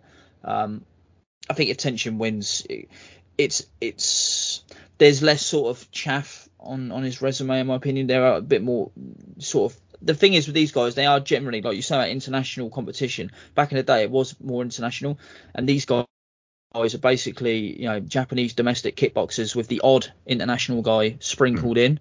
Um, more often than not favourable international guys. Um, but I think Tenshin's got a little bit less of that, uh, as you said earlier, with with uh, with Suakim and uh, and Rodtang. Who and, and Rodtang is he's kind of the fighter that you're describing to Takeru as, in my opinion, and kind of he's like uh, this kind of beloved action fighter. Mm-hmm. And you see people online being like, oh, he's one of the best pound for pound fighters around. It's like you need to watch more Stadium Muay Thai, mate, because He's not. Well, you don't even need to watch more more Stadium Muay Thai. You need to watch him just confusedly walk straight at Walter Goncalves for three rounds There's and just narrowly beat him. Also, also true. Um, yeah, or even you know, when they when they bring another to fight in one, you know what I mean. Um, but, he's kind of captured this kind of cultural zeitgeist in a way um, that makes him. He's really popular. He's crossed over, and I love to see it. Um, he's he's really the first Thai since Buakaw that people really know. Um, well, Saenchai, true, but you know, Saenchai is it, people found out about him probably a little bit too late, and now they know about him. He's just going around the world, essentially having what he thinks are exhibitions against people who think they're having real fights, and he's long may his out. retirement tour continue. But it's I think, right. that, yeah, I think the the distinction with Rodtang is who he has reached. Like Saenchai has reached like message board guys, right? It is sure. people who uh, have an interest in Muay Thai, whereas one, God bless him, have burned millions and millions and millions of dollars to get this guy and very few others very slightly more popular with guys who yeah. fundamentally do not follow the sport that he's in. Uh, exactly. Which I think is cool. I think more people should burn money to make like action fighters more popular with people who don't care. But that will also mean uh, to to bring it back round that Tenshin's record uh, resume, uh, as you guys say, uh, over the other side of the Atlantic. Um, it will hold up. I think you know there's just more recognisable names on there. Yeah, I think you know to, to, to the layman. So I think generally if he wins this as well uh, in what is the biggest fight of either man's career, um, I think his record will hold up under more scrutiny. And I think if he wins, um, people will be mentioning him right up there amongst the, the greatest of all time. Whereas if, if Takeru wins, I think people will recognise him as. Uh, I think actually it's kind of fair. If Tenshin loses, I think it's a lot easier to sort of do away with his with his legacy and go, oh wow, you know, if he fought Takeru earlier, he never would have been that good anyway. Whereas with Takeru, you go, well, he's an action fighter, he's probably a little bit past his prime, so no wonder he lost. Um, that sort of what aboutery is not something that I like. Uh, I much prefer to, um, even given my previous reservations on Tenshin, I would never dismiss a fighter of his quality uh, so readily. Um, but I think you know, uh, there's a chance that more casuals, and I use that term loosely because how casual can you be if you have even a passing uh, sort of uh, reverence for Japanese kickboxing? But uh, maybe those that are a little bit uh, less dedicated, um, such as myself, um, would be more easily on Tenshin side if he caps off his great undefeated career with a win over Takeru. Um, I think it'd be a lot easier to buy into him. Uh, but for me personally, if Takeru wins, I think it's the culmination of a career. Yes, there's le- less depth on there. Yes, um, there are times where they've given him guys for him to nuke. But there's enough quality on there that I would be very comfortable having him amongst the greatest kickboxers of all time. Again, not one, two, or three, but I think he'd be right up there. And uh, yeah, it would it would make up for the times where he was just destroying people. But then again, you know, he's had injuries and you know he's got extracurricular activities and you know hobbies and whatnot. And, and he's one of the few kickboxers who doesn't have to go from you know house to house to people he knows. You know, peddling his wares. You know what I mean? And then you know, um, you know, you got to let the guy have a life. Most of them don't get to have one, and uh, these two they're massive stars to an extent. Uh, again, I don't really, I don't really get how Takeru's not a bigger star in Japan because he is well known. He is on TV and stuff. You know what I mean? But I don't get. He, he has all the looks of a crossover star. I don't get. Well, it. this really this is a separate one arrow conversation of its own, but uh, essentially, uh, so the guy who owns K1. Uh, the K1 Japan group, that is, not the the weird Hong Kong Sure. guy. Uh, Not the Hong Kong guy owns the name, yeah. yeah. Not uh you know he has his fingers in a lot of pies. Uh so like all of the ring girls all of the people you see like interviewing the k1 pokemon thing they are all part of a broader talent umbrella. And he did try. He did like make this absolutely terrible direct to dvd movie in which uh like some guy uh, becomes a kickboxer, and like Takeru was a, a an actor in that. Uh, so essentially, there's this whole weird circular economy. Like K1 has barely any outside sponsorship beyond the broadcaster, um, and so people are kind of locked into this this ecosystem in which they uh, generate invoices for other companies within the company uh, which sounds a lot to me like money laundering. Not making any Yeah. specific accusations here. Anyway, Sure. uh, the overarching company is kind of uh, glowing nuclear green, and people do not want to get involved a great deal. Um, so, well, yes, he's a you know a good-looking guy, a personality who will he will absolutely kill himself making these media appearances. Uh, and I think he probably will have a TV career afterwards. But uh, you know, one is he's an active kickboxer. There's limited bandwidth, and you know the guy trains like a psychopath. Uh, for him to, uh, you know, uh, engage in extracurricular stuff, but uh, also he, you know, he doesn't have the the advantages Tenshin had, sort of lucking into these spots on Fuji he's you know one of his big goals in his career was he wanted to get kickboxing back on terrestrial TV and as he's been working towards that terrestrial TV has become less and less and less important. And then when he finally like accomplished that goal at K-Festa 3 there was a big covid controversy and uh the the broadcast got axed. But now he's like uh he's achieving his two big career goals at the same time. He gets on TV and he fights Tenshin. Um, so again, I don't remember what the question was, but uh, something to do with legacy. questions. I think we're beyond the questions by now. Cool. Um, yeah, basically in terms of you know why Takeru isn't this massive crossover star, and it seems to be general K1 incompetence. Um, Oh no, it, it's very, very competent. It is just uh, competent in a way which might be potentially aligned with criminal enterprise or Yeah, yeah, uh, nuclear armed rogue like- states. Uh, yeah. yeah.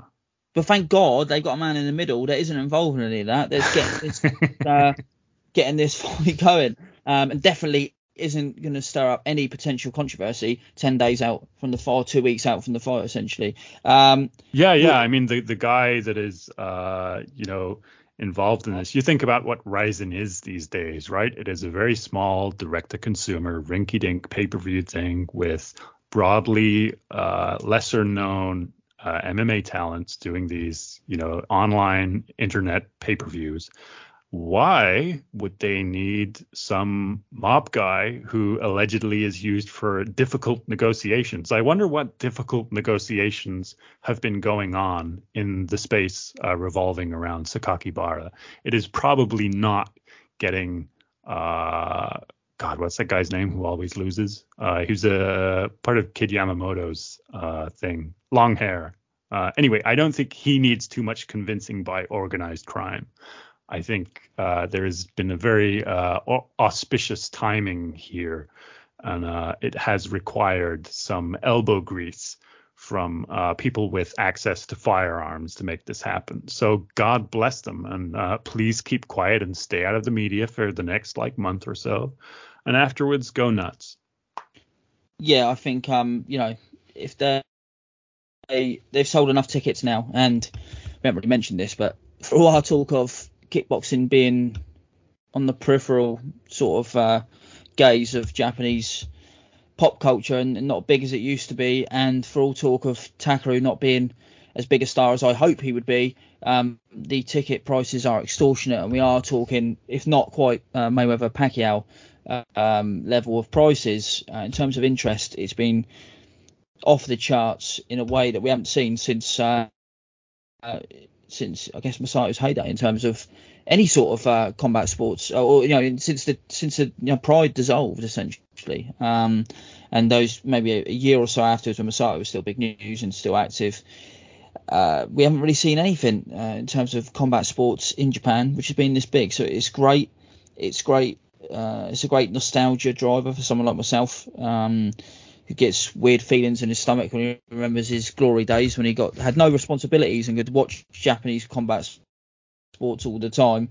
And it was a huge spectacle. And you tell your friends you haven't seen anything like this guys. Trust me. This is where it's at. Um, and UFC was the rinky dink promotion uh, put on fights in Nebraska smokers and stuff uh, and Japan was fucking amazing. Just you know the glory days, and we used to get on British TV. It was amazing. You get you get um, MMA and kickboxing on on Eurosport, on you know tape delayed, uh, but on like a weekday evening, you could watch your friends smoke copious amounts of weed and lose yourself. Uh, and uh, those days are long gone. So I'm living out my own youth uh, through this fight happening, and obviously we've both wanted it for a very long time, and it really does feel like the end of an era, and this really does feel like the end of this section of the podcast. So thanks so much for jumping on today. And where can this will be fun? This will be particularly fun.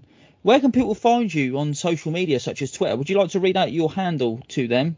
Uh, well, frankly, I don't actually know how I'm supposed to pronounce the first part. Uh, and I, I'm pretty sure when I signed up, I wrote it the other way around. So it's become uh, slightly confusing to me. But yes, it is uh, apparatus flatus. I, I, believe here in uh, the the Sunshine Isles of the United Kingdom they say flatus.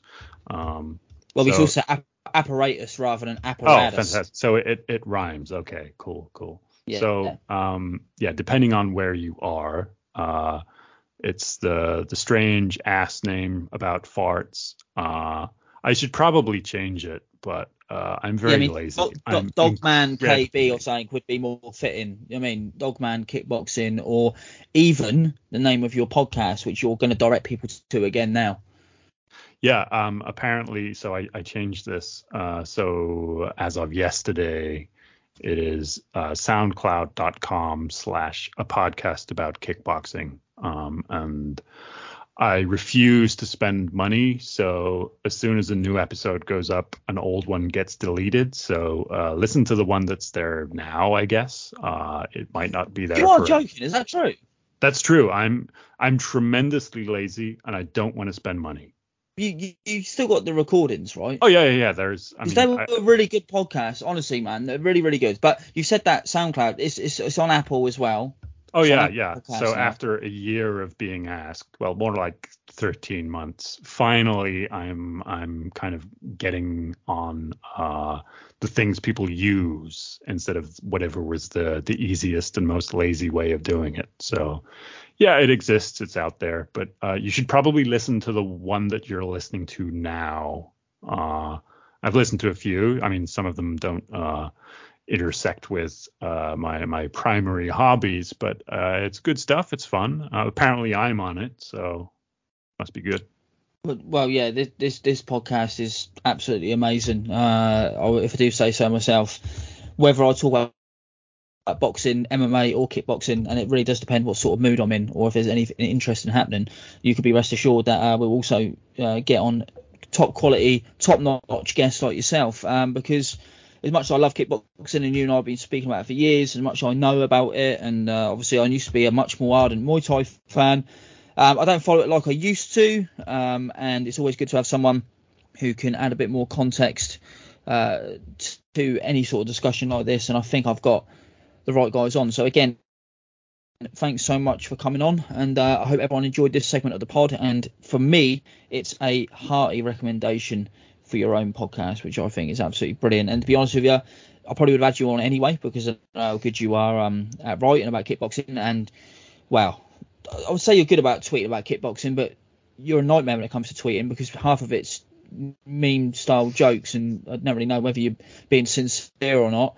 And then some of it's like a very nice uh, sort of uh, breakdown of a, of a K1 press, which is full of interesting information. So um yeah, definitely uh, follow you on there. It- look, basically, everyone who listens to this podcast knows I'm a hateful, cynical uh, CNX Tuesday. So if I've got you on, it's basically a stamp of approval. I shouldn't have to uh, big you up, but yeah, it goes. It should go without saying, but sometimes things have to be said. So thanks for coming on, and uh, Thanks for having me. No, absolutely, and uh, I doubt I have anything to add to your own podcast, so I doubt you ever have me on. But the offer's there if you ever want me on for any reason. Uh, I'd love to come on and shoot shit, but um, we'll no doubt uh, get you on this one again somewhere down the line. We don't think we'll have anything as big as Tenshin versus uh, Takeru, but I think there was some optimism to come from this podcast. So hopefully there'll be other interesting shit to talk about. Cool. Sounds good.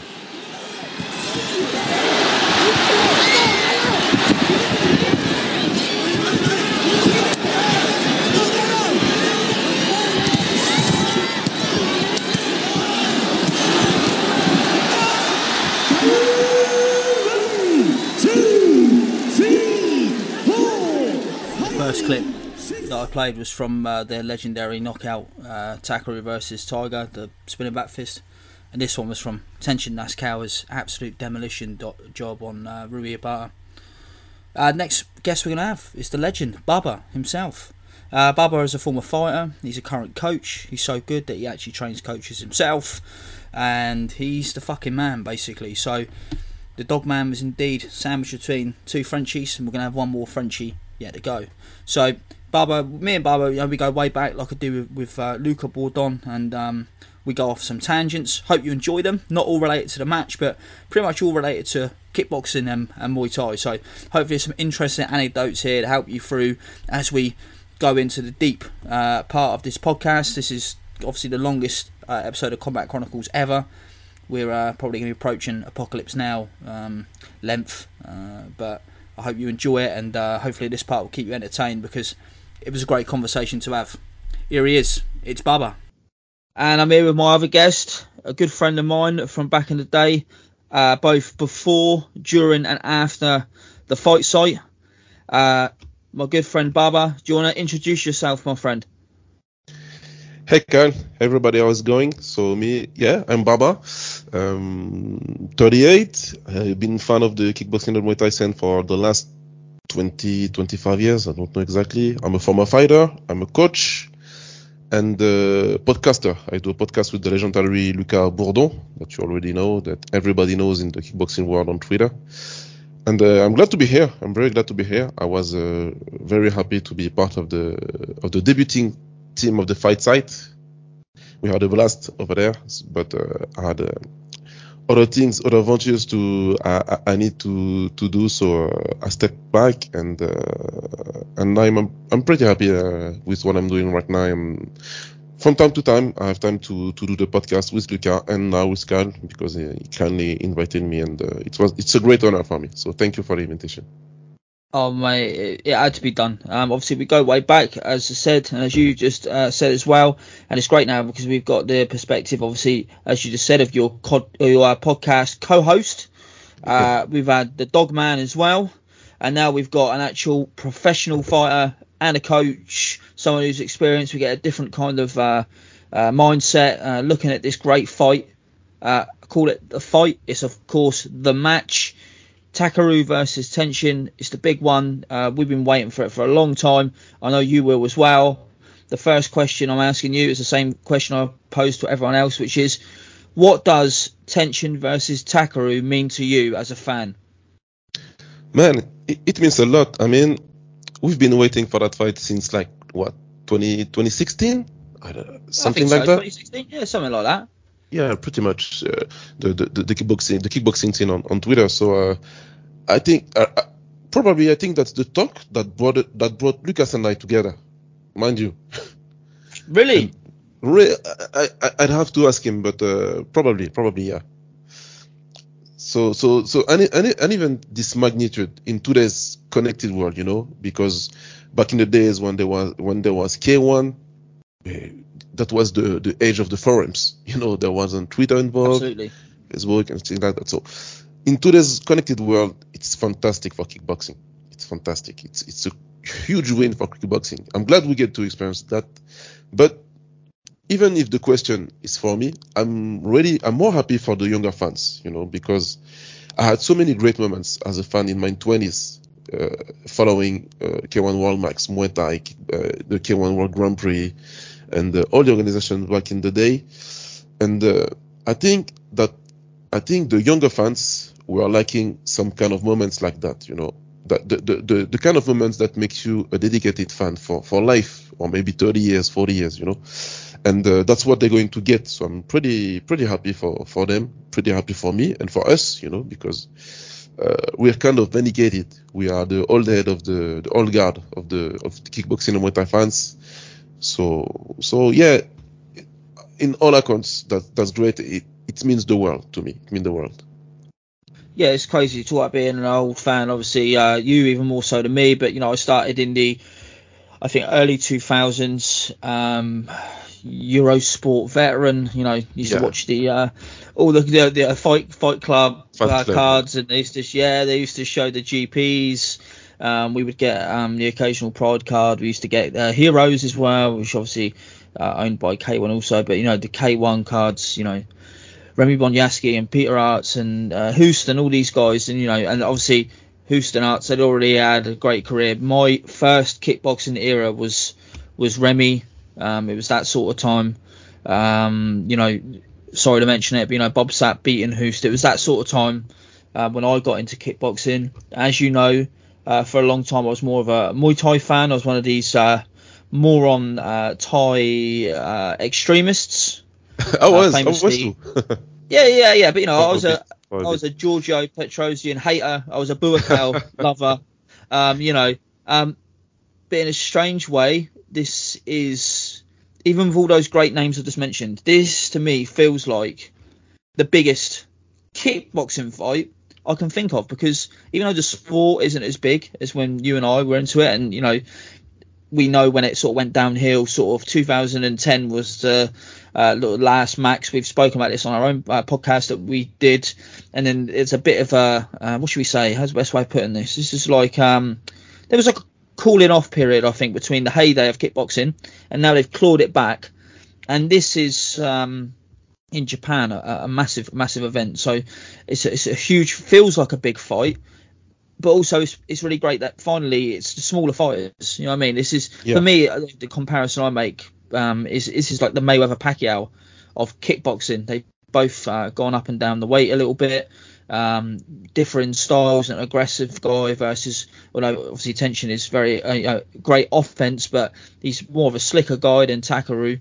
Um, so for me, I think this is just it feels like a big, big fight. What, what for you? This is a little extra extra question, but what for you? Uh, can you think of any kickboxing fights which are bigger than this in terms of the event?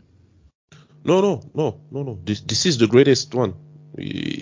I've again I've been following the, the sport for the, the last 20 25 years and uh, I've done all the catch up I needed you know alongside Lucas with the fight uh, in the 80s and 90s uh, maybe I wasn't able to, to, to, witness because I was too young but or, or, not aware but no there's no there's no fight that had at that magnitude you know that that, that, that there wasn't like a great event like that a great event that will be followed by everyone around the world. So no, I don't, I, I can't think of a of a greatest match at that. that that's a greatest event at that that that there was great fights in the history of kickboxing, great ones, you know, uh, one that that were anticipated and and things like that, but nothing nothing like that, nothing. I think in retrospect, um, the only fight which comes close is Petro versus Buakaw, but at the time it didn't feel it didn't feel like this now you go, oh yeah, it's two of the greatest ever, and we had a chance to see them, you know, fight. Um, but at the time, well, we spoke about this before um, when I wrote the Buakaw Petrosian article. Like, yeah. it was only you and like a couple of people that knew how good Petro was. It's not like if they had rematched exactly. in 2006, 2007. Do you know what I mean? Something like that. It's yeah. not the same. So, um, so sorry if they rematched sort of, you know, after Petro had won the had won his own max tournament. So I, I think, you know, um, it's comparable, but this feels like a like a mega fight. Which brings me to my second question. It's actually the third question you're going to receive because I went on a little tangent there. But how do you actually see the fight going, and who, who do you think will win? Not who, who do you want to win, but who do you think will win out of and Takeru? Yeah, yeah. I'll try my best to, to, to not be biased about this, but to to be honest, from I started with Takeru from the moment the talk of the two fighting started, like six years, five, six years ago. Because, mm, how can I put that? Tenshin has the speed. He's incredibly athletic, you know, he's, he's, he's incredible. And he's got enough power to hurt just anybody. I think he can hurt anybody not named Takeru. That, that's the point. Because Takeru, in my mind, that guy probably has got the, the greatest chin ever in kickboxing, alongside alongside maybe freaking Prime Mark Hunt. Mark Hunt, probably. So yeah, yeah. Probably, you know. So you just can't stop him. You, you you can merely slow him down a bit, but usually when he gets hurt, it's when things go sideways for your opponent. So it's really difficult for me to to to envision Tenshin hurting Takeru. And on top of that, Takeru's got the size and the weight advantage and is way more powerful than than Tenshin. So, what it, it's it's difficult because it's it's a great matchup, and uh, Tenshin are, has all the skills to win: the, the speed, the technique, and uh, the mindset. Is he's, he's got what it takes to to, to beat someone like, like. Over three rounds, he can probably, but uh, you know when Takeru hits someone flush, usually they go down. And uh, lately, Tenshin wasn't wasn't uh, in the best of form. You know, he wasn't his, himself. Of course, when you're facing someone like Takeru, probably he's gonna wake up something inside you and lit that fire that uh, all the fighters are talking about. You know, that this thing uh, lit a fire under my ass and and the, the, talk like that. So. I'm pretty sure we're gonna see the best Tenshin possible, but uh, I don't think he can pull the win. So, yeah, I, I think uh, Takeru's chin and size would prove too much for Tenshin. Again, unless he finds his old form and manages to, to, to, to be like, you know, the guy that get constantly in and out with the speed, not risking, you know, to, to, to sit inside and, uh, and uh, looking for the, for the hard shot, only basically being on his bike, you know, and uh, he, he can win like that. Again, he can being on the back foot and being in, being out, etc. But I think Takeru will weather the storm, will move forward, hit some shots, smile like he always do, and then find the button, find the the, the right rhythm, the right pressure, and uh, starting to hurt the chin really bad. that's the thing. Not just a great chin with Takeru, but just a he's one of obviously I know you're like myself, you're a boxing fan as well, but Yeah. He's a scary puncher. He's that left hook is a uh, is an all timer as we would say. Do you know what I mean? And and the right hand's pretty good too. We saw that in the fight with uh, with Leona Pettas, but that left hook is is a really scary one. Um, a kick wise, Takeru not really known. You know, he's, he's decent kicks. Um, nice knees here and there, not as diverse um, as Tenshin, obviously, but the, the, what you said about Tenshin not really being himself. My, my concern is that um, he is being himself, but it's not the fighter that we watched for the past four or five years. He right. seems to be training a lot in boxing nowadays, and like you, I think he needs to do what he used to do so well to survive. I think if he walks into uh, boxing range with Takeru, it's crazy. Um, what do you think about the weight? Um, Takeru's having to come down a little bit. Apparently, he's only been eating one meal a day for about four or five months um, to try and not have to cut the weight, but like you know to make that cut a little bit easier. Do you think that it might uh, drain him a little bit, or do you think he'll be fine? I think he'll be fine because he's doing it the right way. Yeah.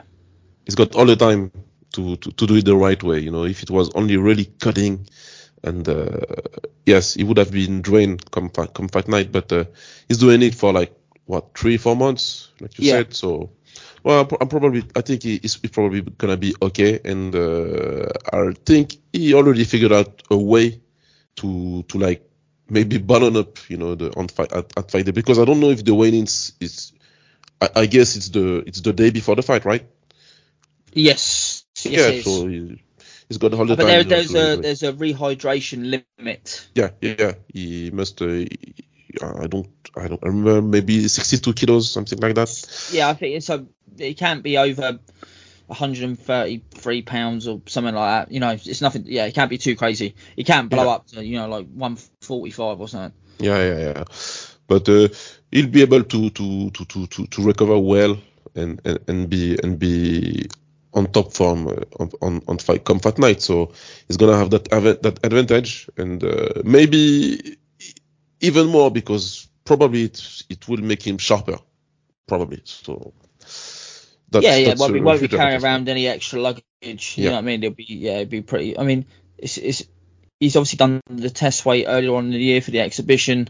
Um, so we know he can actually make it. Um, Yeah. it's just a case of what he's going to look like in a real fight. Um, I'm actually not making a prediction myself here. Um, on the other segments, I've, I've discussed um, how um, I'm hearing everyone else's predictions, and at the end, I'll be asking myself uh, the same three questions. But just as an aside, um, you and I often talk about um, ways we would love to save kickboxing, and that's not saying that kickboxing is dead or dying, but we think there's a lot of untapped potential for this sport.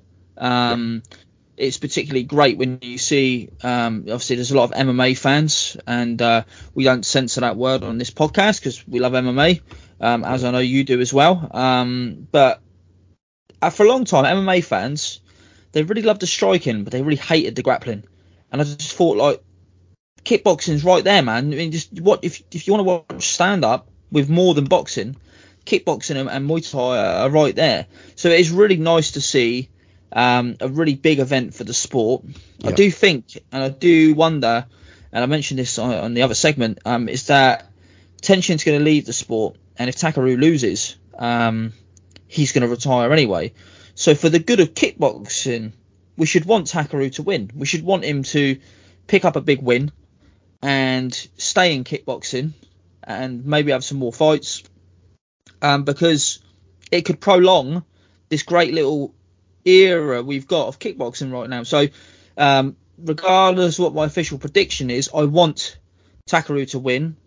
I don't dislike Tenshin. I really like him. I came round to him. Um, you know, Muay Thai fan, watching him beat guys like Wanchalong and Amnat. It was hard. Didn't like to see it. Suakim, Yeah. of course, as well. Um, didn't like to see it because I always felt, and I don't know what, I'd love to hear your opinion on this, that Thais um, were sacrificial lamb in Japanese sports. They Absolutely. were brought over to make Japanese look good, you know. Absolutely. It didn't always work, but when it happened, and especially with like Wanchalong versus Tenshin, Tenshin was a really small guy. Yeah. Well, Wanchalong was like really like a 108 pounds. You know, he's a really like he was a he was a super flyweight at the time, like 115 pounds, but he'd Yes. come from a really lower weight class. So to, everyone was going crazy. Yeah, Tenshin, he's destroying it. all. Amnat was about 55 years old. You know, Suakim, really, really good fight, really good win. Yeah, uh, Rodtang, of course, really good win, but there was some controversy about it. So forgive me, I could not get on board with the Tenshin hype, but I now do agree that he's a fantastic fighter, a brilliant uh, technician, and such an amazing athlete. Um, but yeah, I I want Takeru to win. I think Takeru, you know, for us old K1 heads, he's the figurehead of, of the new K1, and it's like, in a way, you mentioned like Mark Hunt and stuff.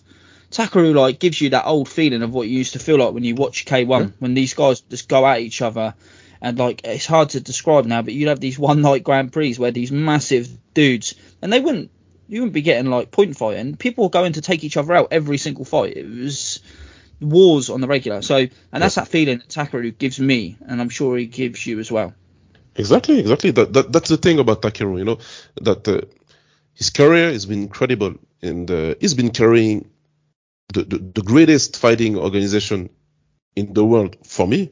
Yeah, yeah. Some people are gonna say UFC or something like that, but K1 is K1 to me. So this is a legendary organization, and Takeru's been holding it on the, on his shoulders for the last ten years. Uh, for the first K'Festa event, he, he had like a three weeks notice that uh, his super fight was turning into a tournament, a weight class above the weight he was usually fighting. Still won the tournament. That's that's gangster, man. That's what, what a guy. I mean, gangster so yeah, yes that's true it is that, gangster that, stuff of the legend. So so that's um, that's why you know I I already I, I also want Takeru to win, and I, I don't hate Tenshin, but you know the things what you're gonna say that you came around Tenshin a little bit later. That's the same thing to me, you know, because I was really stuck with those wins against Wanchalong and against Amnat. I was like, oh, all right, that's another Japanese guys, Japanese kid. Uh, we're feeding him all fighters, and uh, he's winning and uh, making his name off of their back. And uh, I wasn't on board with that. I, I can't be on board with that, you know. And I spent, and Shunsuke probably is gonna be hate me. He's gonna hate me for that, but I'm gonna say it. I spent a lot of time hating on Masato, you know. Wow Like, like you, like you, I was a Buakaw guy. I was, I, Yeah, I of trained with him. I trained with Buakaw. I was in the camp. So yeah, Masato was the enemy for us, basically. Uh, I came. It, it took me some time, but after that, I, I became a huge fan of Masato later. So, but in the act, I was like, yes, still the same thing. The the Japanese fighter does has the home advantage and things like that, and the extra round against Buakaw in 2004. So all the things like that, you know. But uh, so I had the same vibes for Tenshin, but then I was able to recognize that uh, he was a special talent when he started to beat up the, the competition he had, and that was good. That was th- they were good fighters, you know, but he started to to to to, to win that easily. So there was a, a time in his career when he was awesome. He had great fights and he was showing incredible skills, but then he started to have lackluster fights, you know. So I'm kind of I, have mixed emotions with tensions, to, to to be honest. I don't know exactly how I feel about the guy. I think um, Ray's an interesting point. He has now faced some really, really uh, quality fighters. Um, obviously, you know, Rodtang and Suakim that was mentioned because we were talking about um, Thais, but you know, um, he obviously beat Murakoshi and and uh, Shiro a couple of times. Where the second one we won't talk about wasn't very good. Uh, Rui Ebata destroyed him really quickly. That was when it wasn't so uh, uh, fashionable to do so. Um, obviously Suzuki rematched um, recently, which is a really really uh, good one. I really like Suzuki in Rise, and in his last fight against Kazane, people criticised him, but actually thought it was a really good fight. And I think Kazane is actually a really good fighter as well. So he has faced a lot of really good opposition himself, and it's interesting because um, talk about Takeru's legacy as this legend of holding up K1. and It's true. You, know, there's been there's been really good fighters in K1 and Krush, but Takeru's the only guy. He's the main guy. But is very has amassed a really, really good career. Which brings me to the third question. I'm not gonna let you go after this third question because I've got to ask Yeah. you. I'm gonna have to ask you about some. We're gonna get, we're gonna go into bu- a little Buakaw chat in a second because why not? It's me and you. We've got to do it. Um, but if this is the question three, it's, it's about question 20 for you because I can't help but go off on a tangent when I talk to you, brother. But when it comes to Tenshin and Takeru, let's just say it's a hypothetical. They fight, they fight at Tokyo Dome, and the winner wins with no controversy. They can win easily, or they can win in a competitive fight. Whatever happens, they win, and you are impressed, and there's no controversy. Mhm. Add that win. So if Attention adds Takeru to his record and he retires what 44 and 0, or Takeru adds Tenshin to his record and finally has that marquee win. I mean, I think he's got some really good wins, but this would be the cherry on top. So the winner, where do they rank for you in terms of the all-time great kickboxers? Because I think your number one of all time is is Mr. Perfect himself, yeah, Ernesto Hoost. Yeah, that's him. So where would this guy rank if they were to win? All right, that's that's two that's two different cases. Um, Okay. If I if I start with with Takeru, if Takeru wins, um, Takeru in my mind is already like top 15. Okay, He's top 15. I don't know if he's top 10. I would have to to do it again. I did it with Lucas, but to to be completely honest, I don't exactly remember my my, my top 10. But I don't remember Takeru in it. So if Takeru wins, at the minimum, he enters the top 10 because uh, fantastic career. Like I said, he won like what, like what, three K1 tournaments, two, three, I think this is. Yeah. Uh, he beat every good kickboxer available in his different weight classes, and uh, even if it wasn't like the greatest era ever, doing that, doing going undefeated and uh, beating everyone they put in front of you in those weight classes, like you said earlier, in those small weight classes, it's incredible. It's an incredible feat. You know, it's not the heavyweights when the the Bob can like beat uh, Ernesto Hoost on the punch or something like that. In the weight in those weight classes, you need to be the greatest to to to, to win consistently in the course of ten years. So. And like I said earlier, he's been carrying the greatest fighting kickboxing organization ever on his shoulders for the last decade. So, yeah, top this top top ten at the minimum, and I, I I'd like to to I, I will have to do it again to see if he can crack a top five or something like that. sure. But really high in my list. Now Tenshin, it's different because we already talked about it a little bit uh, earlier, but uh, like if we if we're talking talent, he's special. He's a special kickboxer, you know. And uh, but and he had some good wins. He had some good wins uh, in Rise, in Rizin. Uh, he's got some wins, but but he lacks the great names. If he beats Takeru, that will be like only one great name and uh, a bunch of good guys that are not like top names. You know, that's not K1 to be to to, to put it simply. Rise is a great organization. Rizin is good, but that not, that's not K1. That's not winning K1 under those lights, under those that pressure. Keep doing that consistently over the year in the K1 organization, and um, and like I said, is like what it's been like two three years that this fight has a, a kind of lackluster. Maybe two three years. I don't, I don't remember exactly, but uh, something like that. So if I had to to to, to say a number, I would say I, I don't even know. it would be top twenty five. It would be top twenty five. Maybe I'm harsh. Probably. Do you think he beat Rod? Do you think he beat Rodtang? No. I you don't, think, so? That that see for me, I think I could see him winning it. So I that's why I already have him higher than you. So for you, you already think that Rod Rodtang beat him. So Yeah. that's probably why you're you you said yourself, are you being harsh? I think you're being a little bit too harsh because I think um Tenshin. uh, You and me know. I don't care about the level of opposition in in in boxing, sure, but in kickboxing, you don't get to 43 and 0. Yeah, I mean, you said Yeah. yourself he's special. There's definitely Yeah, some, real, exactly. I think, some really good opponents in there, and some opponents that have gone on. We spoke about the Thais that are at the sort of end of their uh, careers, um, but actually, it's actually for some guys who have gone on to get even better. Do you know I mean? I think about Shiro, who's still really, really good fighter, Yeah. and putting together some really good wins. So um, yeah, I think there's definitely some some good things there um from Tenshin. Um, I'm a little less harsh than you. Um, again, I'm not going to answer this uh, question here. I'm going to answer it at the end. But Yeah. um, I think if he would have beat Takeru, I think it would really. What's the way of putting this? But any questions about his opposition, you would think, okay, if he beats Takeru when he's smaller, and maybe he hasn't been that great lately, and Takeru is this Iron Man, then you would go, actually, all the time he was in Rise, he was the best. And I think maybe you might reassess in two or three years and go, right, okay, I get it. It's similar to me with Floyd Mayweather. You know me. Yeah. People always say Floyd's Yeah, yeah. top 10, top 20 of all time. And I'm like, fuck that. He's not. But uh, now he's gone. And I think about everyone that he fought. And I think about his record, what, 51 and 0 or whatever it is. I think, you know what? Floyd is in the top 40, 30 of all time. He was really fucking good.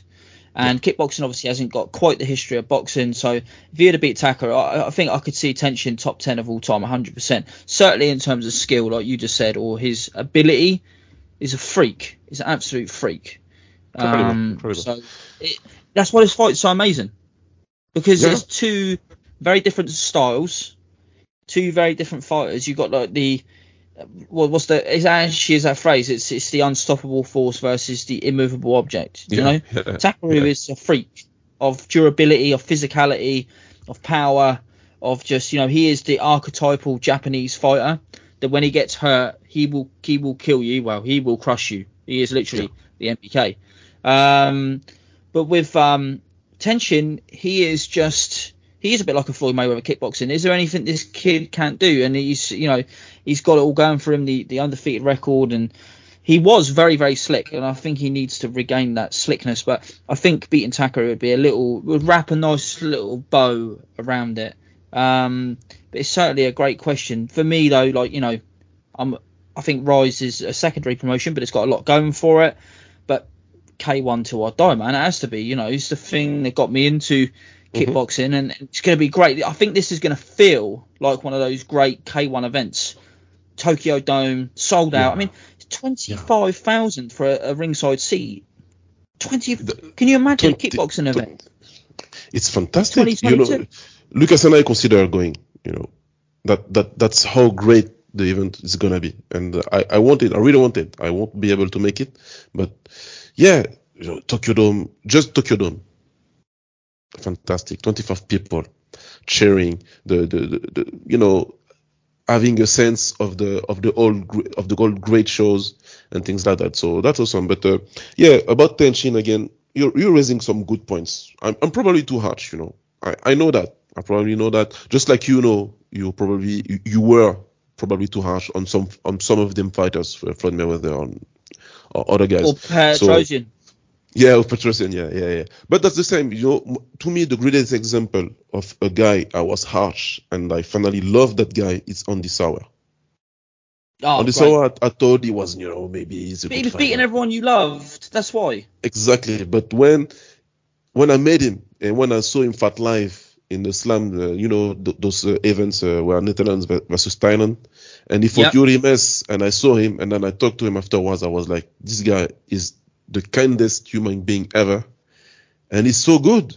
when you see him fight, he's so good. So yeah, he, he won me over, and I was like, I need to be better at my fighting, I, I, assessing fighters, you know. And uh, I'm here like 15 years later, and I still have a hard time because the sp- this is when you're you're passionate about a sport, and uh, I'm I'm still passionate, and um, I really love watching Tenshin. You know, uh, when he fought Rui Ebata, I spent maybe an hour hyping Ebata uh, to my friends. I was like, you should watch that fight. You know, Ebata is really good. Uh, he gave him some problem, and Tenshin completely trusts him, like around Yeah, in around minutes. I was, they, they, they come at me like, Baba, what the fuck? I was like, he's a good fighter. He's a really good fighter, but Tenshin, Yeah. is is a freak. I don't know what to say. He's a freak. I really don't know what to say. He was standing on him. So, so yeah, he's awesome, and uh, he will be very high in my list. The thing is, I don't do well with the rankings, any type of rankings. I'm not good at that. I I recognize that Lucas is way better than me and rankings. You know, Lucas has all kinds of rankings. he's a crazy guy. I'm not. Well, you I guys have done the you guys have done the podcast. Um, obviously uh, before on different weight classes and different Yeah. rankings, all time rankings and all sorts. Yeah. So don't put yourself down too much. I know for a fact that you've done them, and uh, you know I know you've been constantly threatening the uh, release of English language uh, kickboxing podcast. Although that never happened, I'm really glad, obviously, that you and I get to speak about kickboxing and uh, you know and share some of these stories and opinions with the English language listeners. Which is why, even after answering questions on the match, come on, it's me. I'm going to go on a tangent, listeners. I can't let you leave without telling some some Buakaw stories. Do you know what I mean? Come on. The last the last great era of kickboxing. You were in. Were you in the? Was it was it the Banchamek uh, gym at that point? Was that what camp it was? No, no, no. I went. Uh, I went in 2004 and 2006. So, Wow. uh, so that was the Paul gym. Yeah, yeah. And, uh, Wow. yeah, yeah. At first, I, I didn't. The first time I went there, it wasn't for for Buakaw. I knew I knew about him a little bit. 2004, you said, yeah. Yeah, 2004, and that was before he won. match. That was before he won the his first Wow. on Grand Prix. So I went there because of Namsak Noi. I was, I'm a great fan of Namsak Noi. You know, uh, to me, he was the as I know greatest. are. Yeah. yeah, yeah, So I went there to train with him and uh, and talk with him. So I did that, and i was some. But I, I met Buakaw out there, and uh, people out there were saying me, you know, he's fighting kickboxing, so he's not that great. That was the, the talk of the Thais, you know. He's not good enough to to to to to fight in the Lumpini, which is not very true at the time because the, a lot of people forget that Buakaw was a lightweight, just like just like Namsak and Namsak Noi was the champion of the Lumpini in the lightweight class. So that's why Buakaw couldn't go higher in the rankings. That because like his uh, his his brother, his big brother, basically Was the champ. champion of the weight class. So and Mr. Pa- Mr. Pramuk decided, you know, that Buakaw should go fight overseas, gain some weight and fight overseas. The plan was for him to fight like in France and you know places like that. But then Mr. Ingram of the Ingram Gym in Japan contacted Mr. Pramuk and said, "We need a fighter." So Buakaw went there, fought, win, won against the Thai, then beat Jordan Thai, and then the rest is history. But it's kind of an accident. So the first time I don't really talked about I don't really talked with Buakaw, you know, because he was in his room, he was goofy. He was really goofy, you know, with his with his friends, uh, Saishon, uh, Saishon Papramuk and Shokdi. And uh, then I went in 2006 because my my coach at the time was planning a France versus Thailand event, and he was planning to bring Shokdi Paparamuk, who was a former Lumpini Stadium champion, and Saishon Paparamuk to fight against uh, some of my some of my teammates. But then Buakaw was the champion. Buakaw was a star at that point, and but he lost in 2005, and he was preparing himself to to the championship and to win again uh, some months later. So uh, I witnessed how he was training in the boxing department because his boxing his boxing was, was lacking at the time, and he was working very hard on his punches like crazy. He was working so hard, and uh, that was great to see. And we got to interact a lot this time because uh, we are trying to give him advices. I'm not the greatest boxer in there, to be to, to be honest, but uh, I knew about boxing, I knew about the footwork, so that's kind of like how we were helping him. Namsak Noi was helping everything like that. So the second experience was was very good, and uh, I was fully on board. I was fully on board. I was I considered I considered myself a Paramuk fighter, even though I never fought for them. But I was considering I was part of the team. I was I have a good relation a good relationship with Mr. Pramuk and things like that. So yeah, that was that was great. That was great times. And uh, Buakaw is a great guy. You know, he's a fun guy. He's a very goofy guy. You know, he likes to to to, to laugh a lot, and uh, also is a very simple guy. But you know, you you, you could see the tensions were starting to boiling to to boil with, between him and his boss, and uh, something was wrong. He knew he was kind of being robbed so, but I never imagined what was going on after that was going to happen. You know, Buakaw leaving and all the stuff that went in Thailand about it, etc. So, so yeah, I Buakaw is is is great to be around. That's pretty much what uh, what I have to say about it.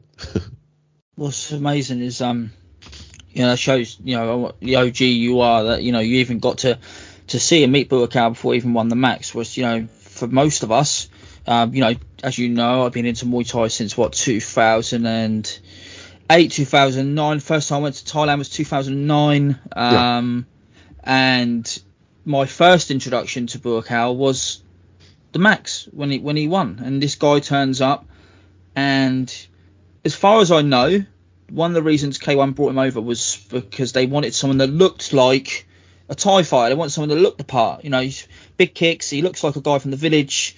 Obviously, Buakaw's got very dark skin. He looks like then at that point K1 it, Max. It was like it was like a Street Fighter tournament. He had all these different personalities, and he looked like a character from a game.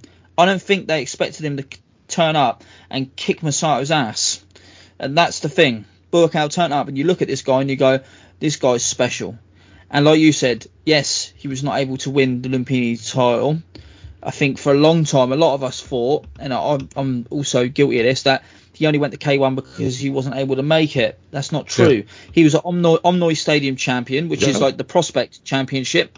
That's like winning the. That's like this guy's ready for for Rajadamnern or Lumpini, and he was top ranked. Uh, I think ranked number three in Lumpini Stadium, which is a really amazing achievement, um, especially in, in that time. Um, so I think you know for a fact, and you mentioned this earlier, what's really interesting in this information uh, age is that a lot of the things that you and I would have read on forums in the early 2000s and maybe the early 2010s, um, and certainly in the mid 2000s, a lot of it was gossip and a lot of it Yeah. was incorrect information. We've learned a lot more, and um, now with like YouTube, people getting interviewed and more interviews taking place. I think we've learned a lot more about the sport um, in the last maybe five to six years, and really got the information more accurate.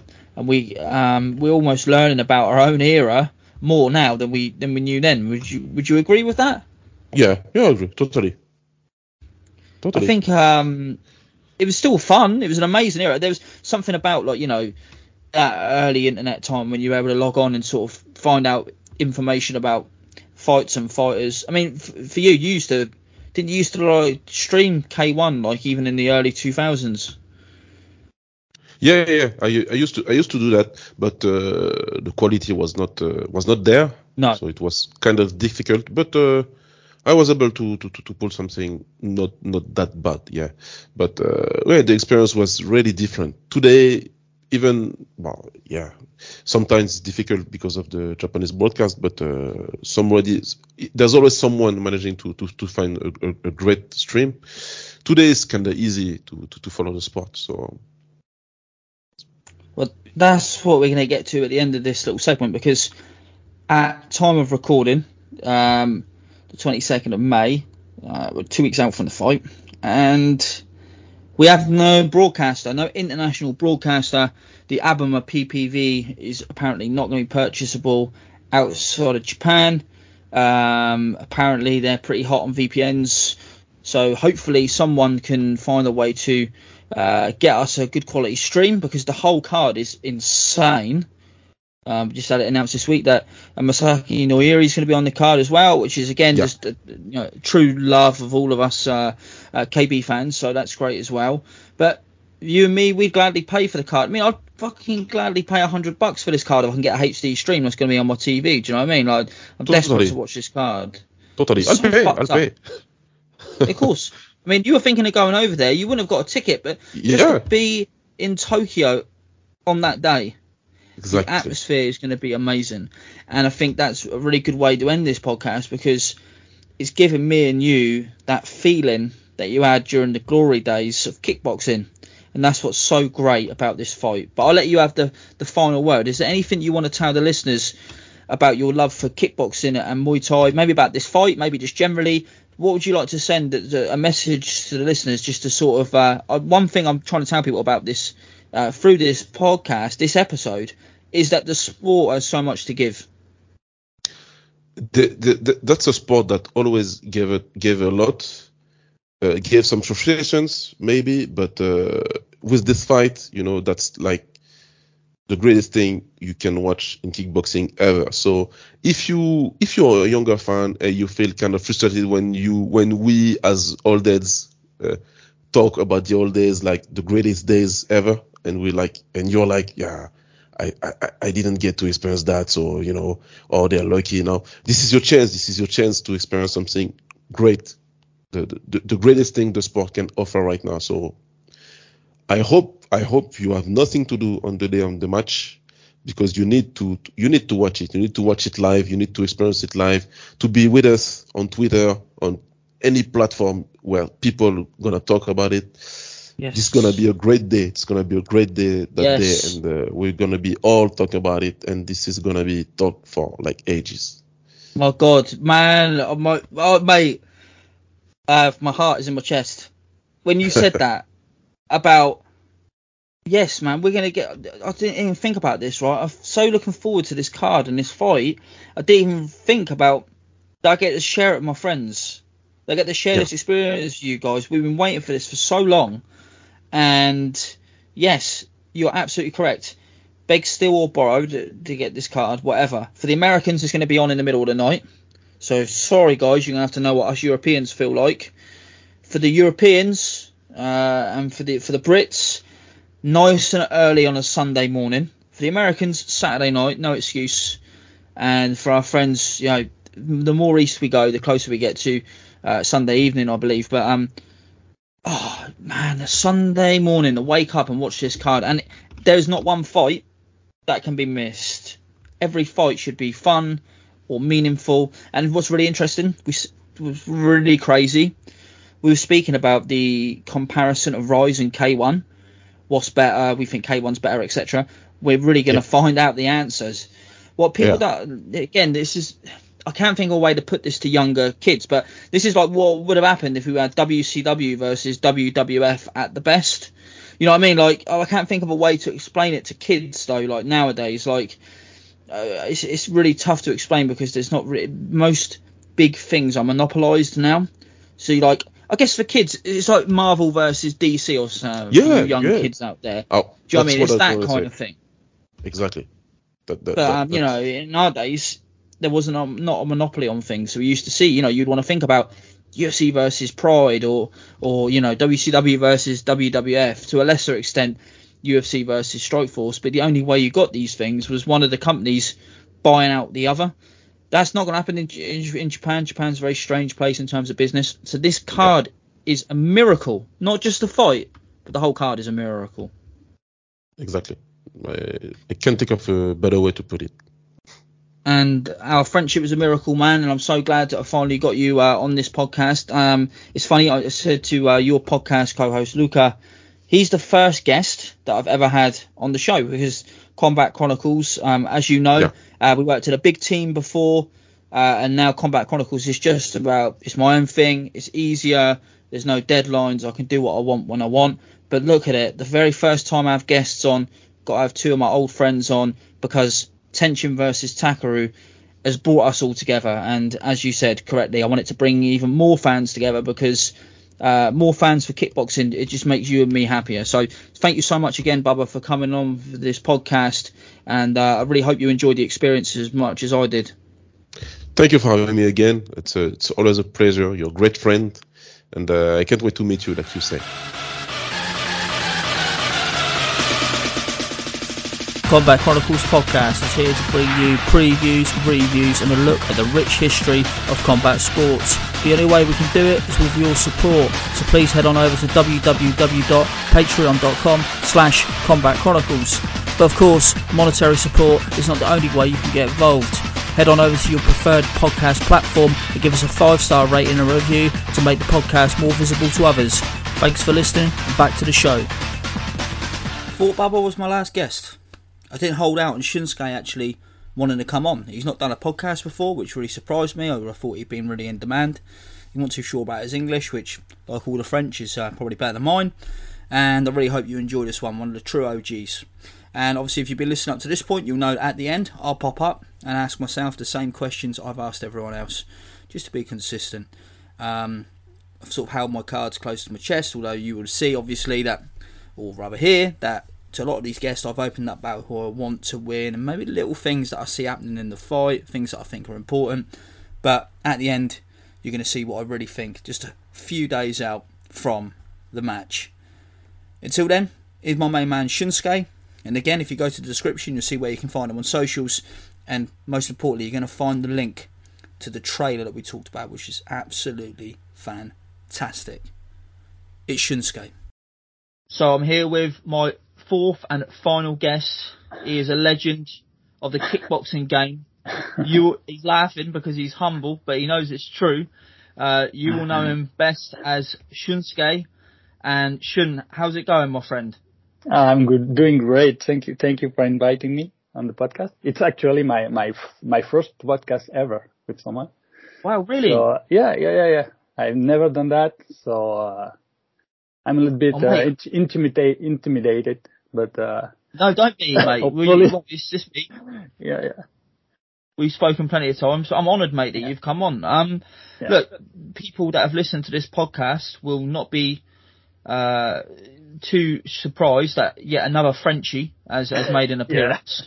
So, um, why don't you tell people a little bit about your history because you've been involved in, in kickboxing correspondence, highlight making, uh, your amazing work with graphic uh, design over the years, and why don't you tell us a little bit about why France is so enamoured with kickboxing? Well, um, but you know, K1 started in the 90s, and um, we already had we already had uh, great fighters in Muay Thai. And uh, personally, I've known K1 with uh, Jerome Le Banner. No, Jerome. Yeah. So I started watching K1 at the end of the 90s, but I wasn't uh, into into it, you know, uh, as much as I, as I was a few la- a few years later. Um, I was uh, big into into football actually when I was uh, younger. So I started football, but then I got bored of it. Uh, can you hear me? Yeah. I can hear you perfectly, mate. I can hear you really well. And um, actually, one of my best friend, he was already doing Muay Thai. You know, he was doing Muay Thai around the beginning of the 2000, and uh, he loved uh, he loved watching uh, Pride Pride DVDs. So we, we we used to to watch a lot of Pride fights. And uh, he was always telling me, uh, "Come on, come on, come to the gym, come train Muay Thai." But I wasn't into it. I was more into girls actually. And uh, the day the day I broke up with my my girlfriend actually, uh, I went to the gym, and uh, I fell in love with the sport. And from then, I started to to go on the internet, uh, trying to watch uh, fights. And it was really the the early days of the the internet, so uh, it was pretty difficult to find fights. Uh, I think it was around 2003, one like that. Yeah. So I started training. So I started training Muay Thai in 2003, and uh, that's when I really got involved in uh, in the scene. Uh, I mean, uh, I found the, the the K1 fans forum on 2004, I think. Legendary, a legendary Yeah. forum. Yeah, so I found the, the, this website and uh, K1 World Max was at the time it was the beginning, but with the victory of Buakaw uh, on 2004 uh, in France, we we were already talking about Buakaw at this time. So he was already popular in France uh, in 2004, and um, I became a fan. I became a fan uh, that year into K1 World Max actually. More, I was more into the the, um, the middleweights than I was uh, into the heavyweight. That's when I. That was that was a great tournament. yeah, yeah, 2004. yeah, that was yeah, my first. That was my Crazy. first max too That on Eurosport, I think. yeah, yeah, yeah. It was in Eurosport, yeah, in Europe, and it was like a like a video game. It was crazy. Yeah. Yeah. I said actually, just to interrupt you, I said to um, I think I said to Baba Mm-hmm. when he was on that Max in those days, it was like watching Street Fighter. Yeah, like, real. crazy. Well, I, I was, I, I knew Muay Thai. I knew how we, uh, how the fight went in Muay Thai and uh, uh, slow rhythm, and uh, with uh, uh, no with the rounds going uh, going uh, from one to five, uh, the, the intensity growing. But K1 World Max was really um, and K1 in general was uh, fast paced from the beginning, and that's what I loved about the about K1, and uh, that was something I was I, I never seen before actually. So Uh, it was crazy. It was crazy to me that people people was were fighting this way. Uh, as exciting as it was, uh, yeah. And I so when did you start making the the highlight videos? a year after uh, after uh, I registered to the to K1 fans actually. So so I saw the fight between uh, Buakaw and uh, Masato, and uh, I was actually rooting for Masato. I didn't know much about Masato, but uh, I love the the fighting spirit, and uh, he became my favorite fighter. And I thought Mm, there was already a, a few highlight makers that I was watching.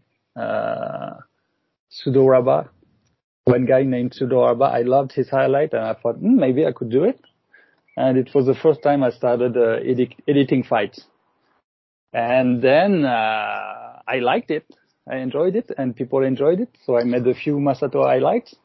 And then uh, more tournament based highlights and people kept uh, asking me to do it, so I kept doing it.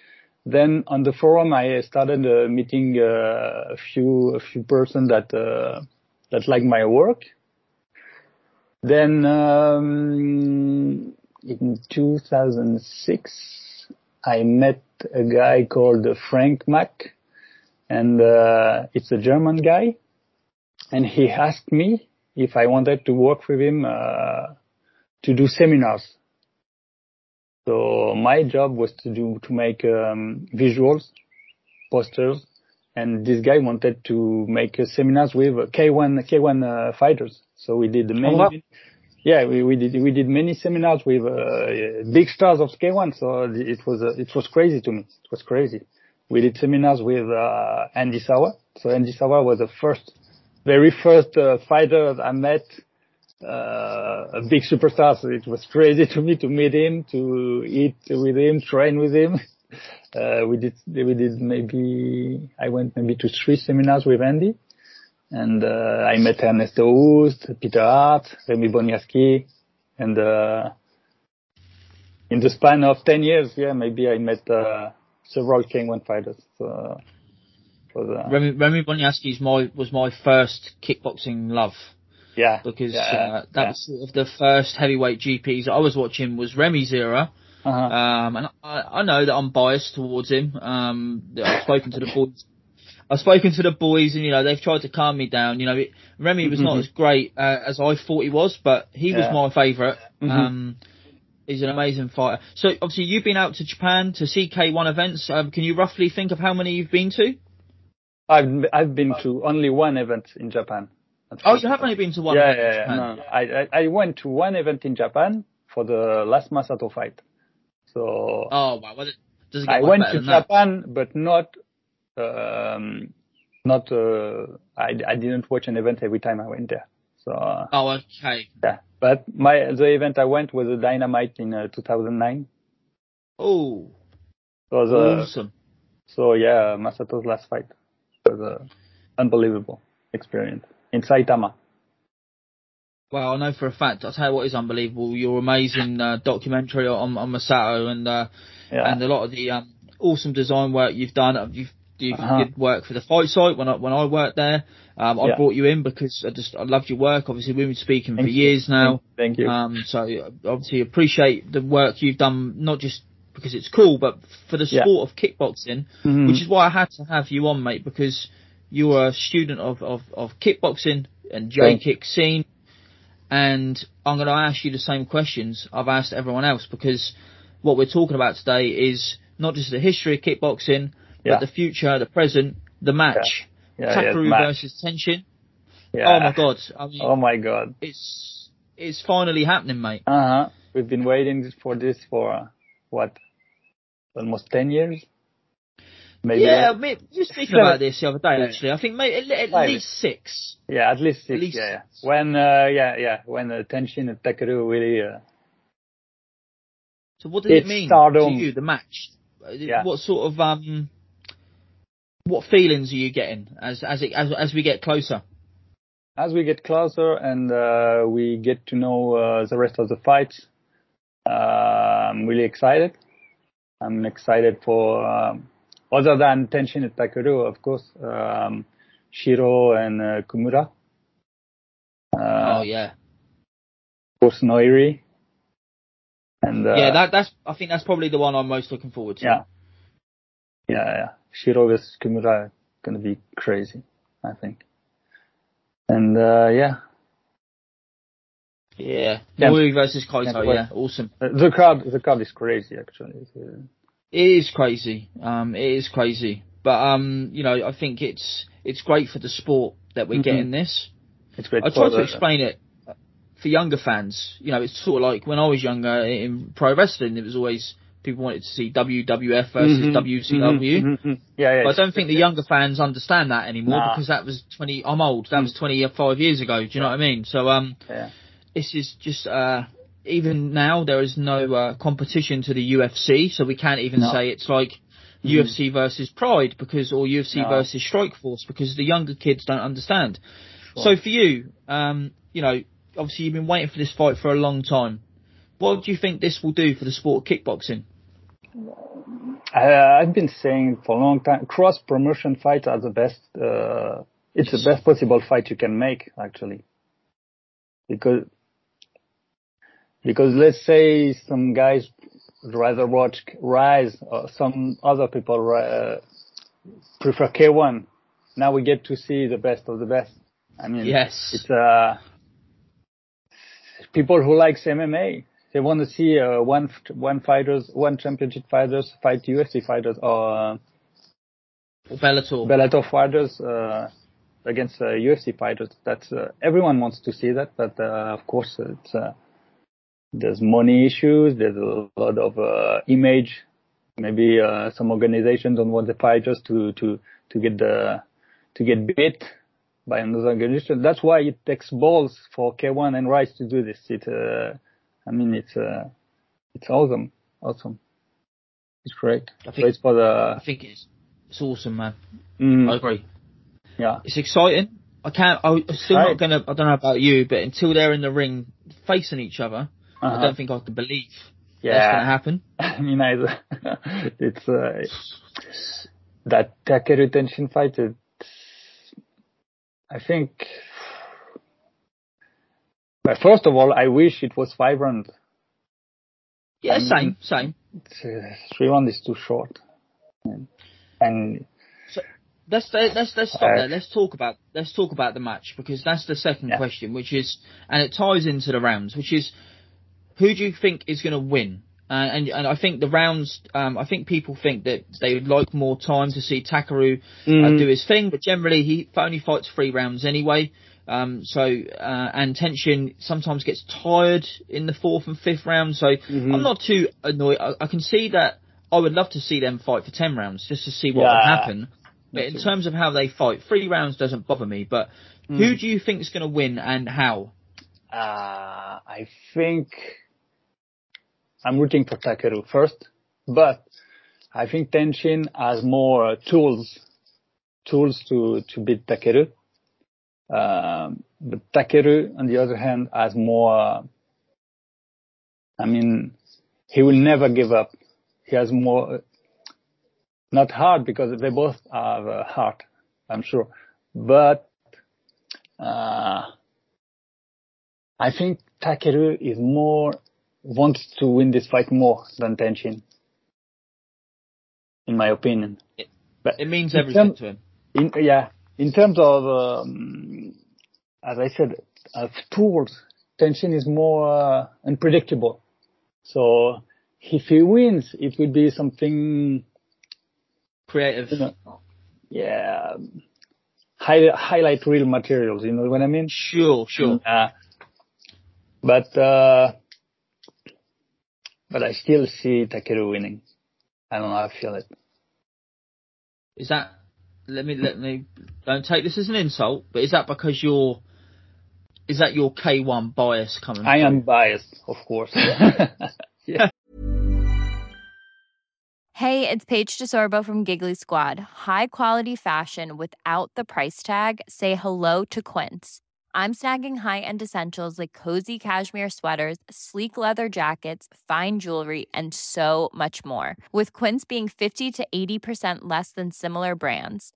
And they partner with factories that prioritize safe, ethical, and responsible manufacturing. I love that. Luxury quality within reach. Go to quince.com slash style to get free shipping and 365 day returns on your next order.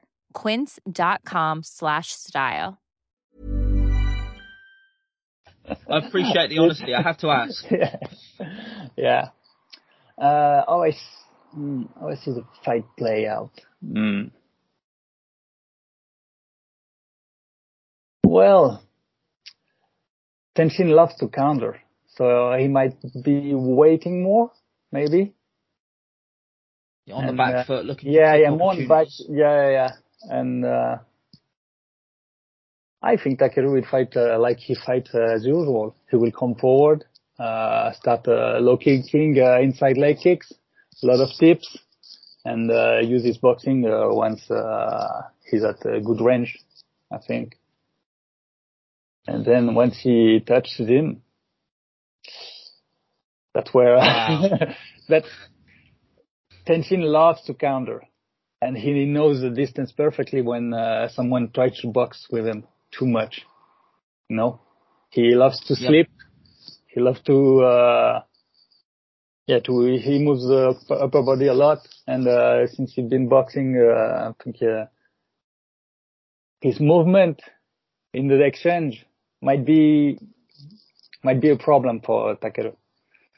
But uh, let's see. Let's see. Well, I'm not going to comment. I hope I hope it's a war and not uh, really uh, Boeing.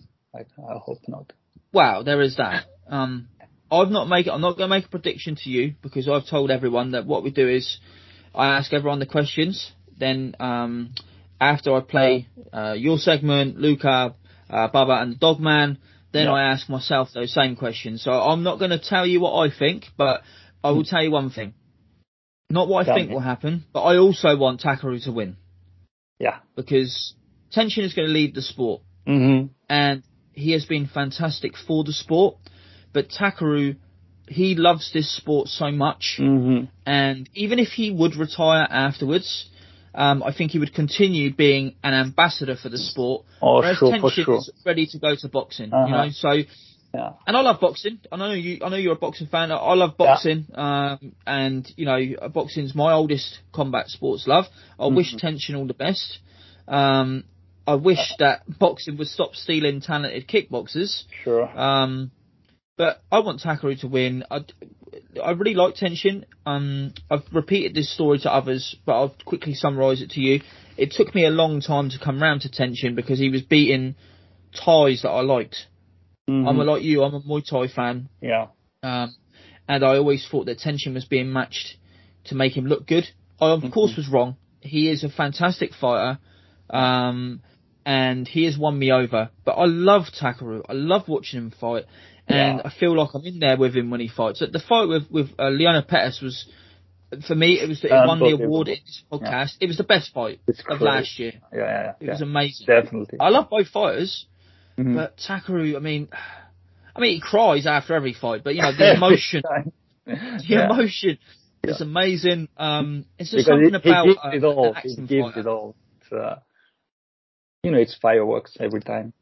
Of course. And he's one of the hardest punchers. He's got one of the best chins. He's a reliable action fighter. But you know, Um, I'm I'm making a trailer uh, for the fight for the I match. know, I've heard. and really really uh, dissecting the fights when you you you you do the editing it's it's crazy it's crazy uh it's, he has crazy power every time I see I see the fights it's, it's, I'm still uh, in awe of the power he has for such a small guy so hmm I believe, I believe that you may be working on that highlight with someone that we know, right? Someone else had some input into that? mm. who Ah, I thought Who our good think? friend from the fighter.net. oh yeah yeah yeah yeah, yeah. Uh, LJ Indeed. Yeah, Indeed, yeah, I heard on, the- Yeah. on the podcast. yeah. So I look forward to seeing how that works out. yeah with the Japanese. Of course. yeah. um, which I know, Big- I know you, you speak, Yeah, yeah. but it's shout difficult. out, shout out to LG, the best. LJ of the fighter.net and of course uh, formerly did the uh, translation for the We Are Rising podcast Mm-hmm. which is I was always a really big fan of as well um, but the fighter.net is one of the most beautiful uh, combat sports websites Yeah, yeah. I've ever seen um, so yeah I think um, that's really exciting I'm glad I know it takes a long time to do these videos so I'm Mhm. really glad that you're doing a highlight for it Yeah. um, I should be what do you think about in a week. In a week, I think. I hope. oh brilliant It's over in a week. well by the time this podcast and comes out it will be out blow your mind. You hear me? yeah I can hear you. Are you there Yeah, yeah, yeah, yeah. yeah. What do you think about Tenshin's recent recent style? Uh, I don't know. More? You mean more? Uh, More boxing. on- oh, okay, okay, okay. I'm not a fan.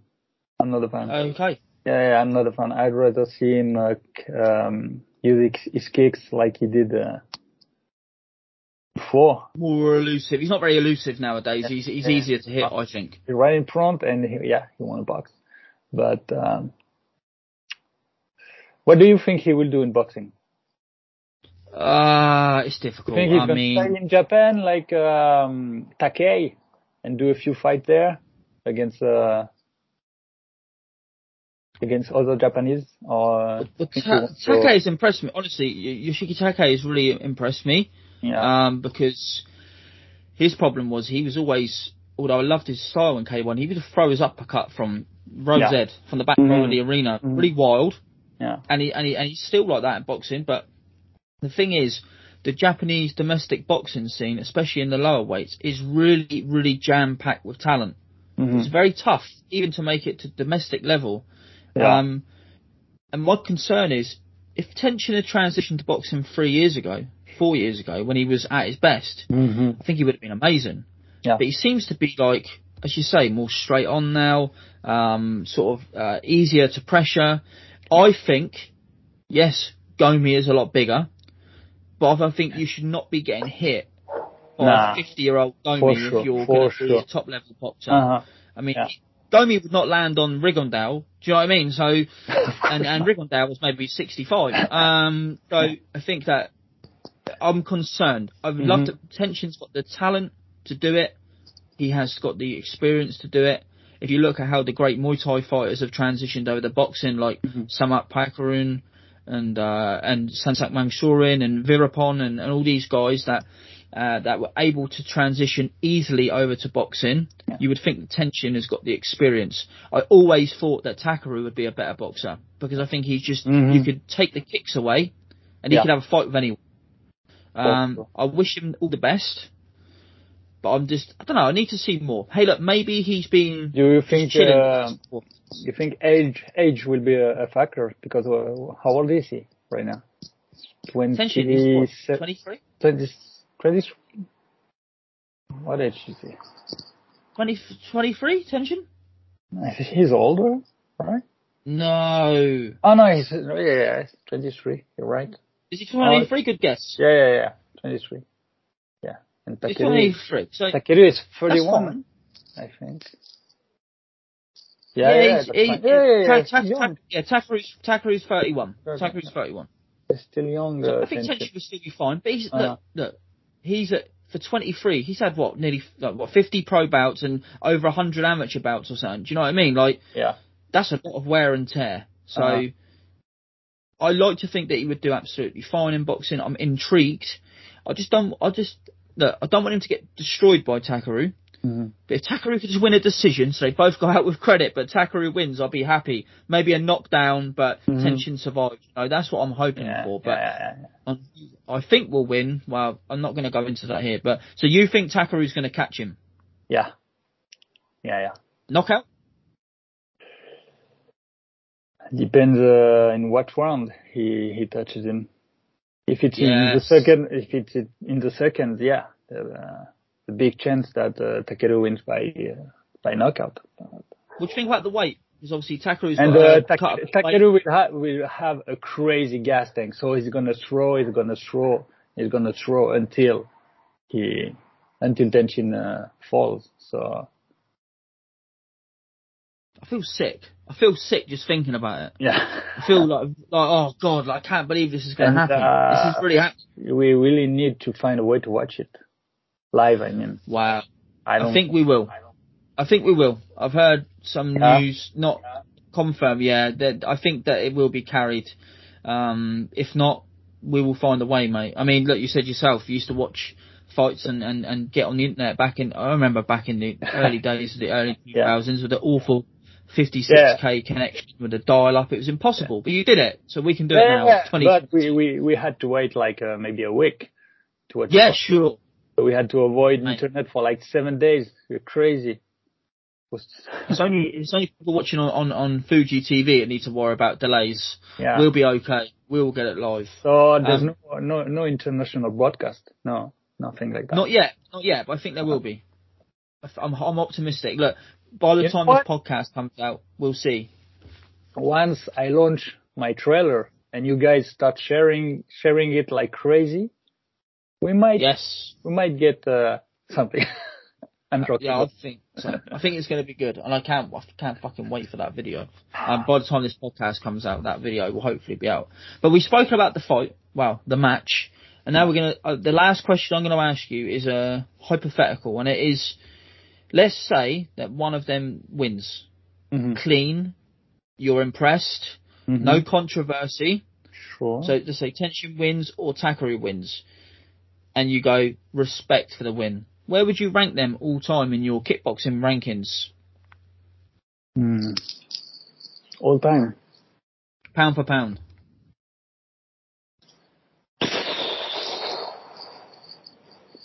It's a big one.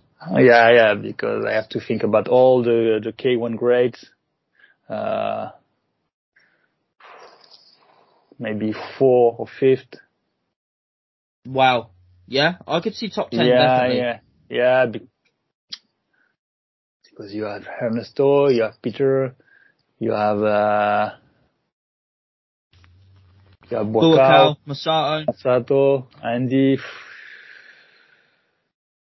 Yes, yeah.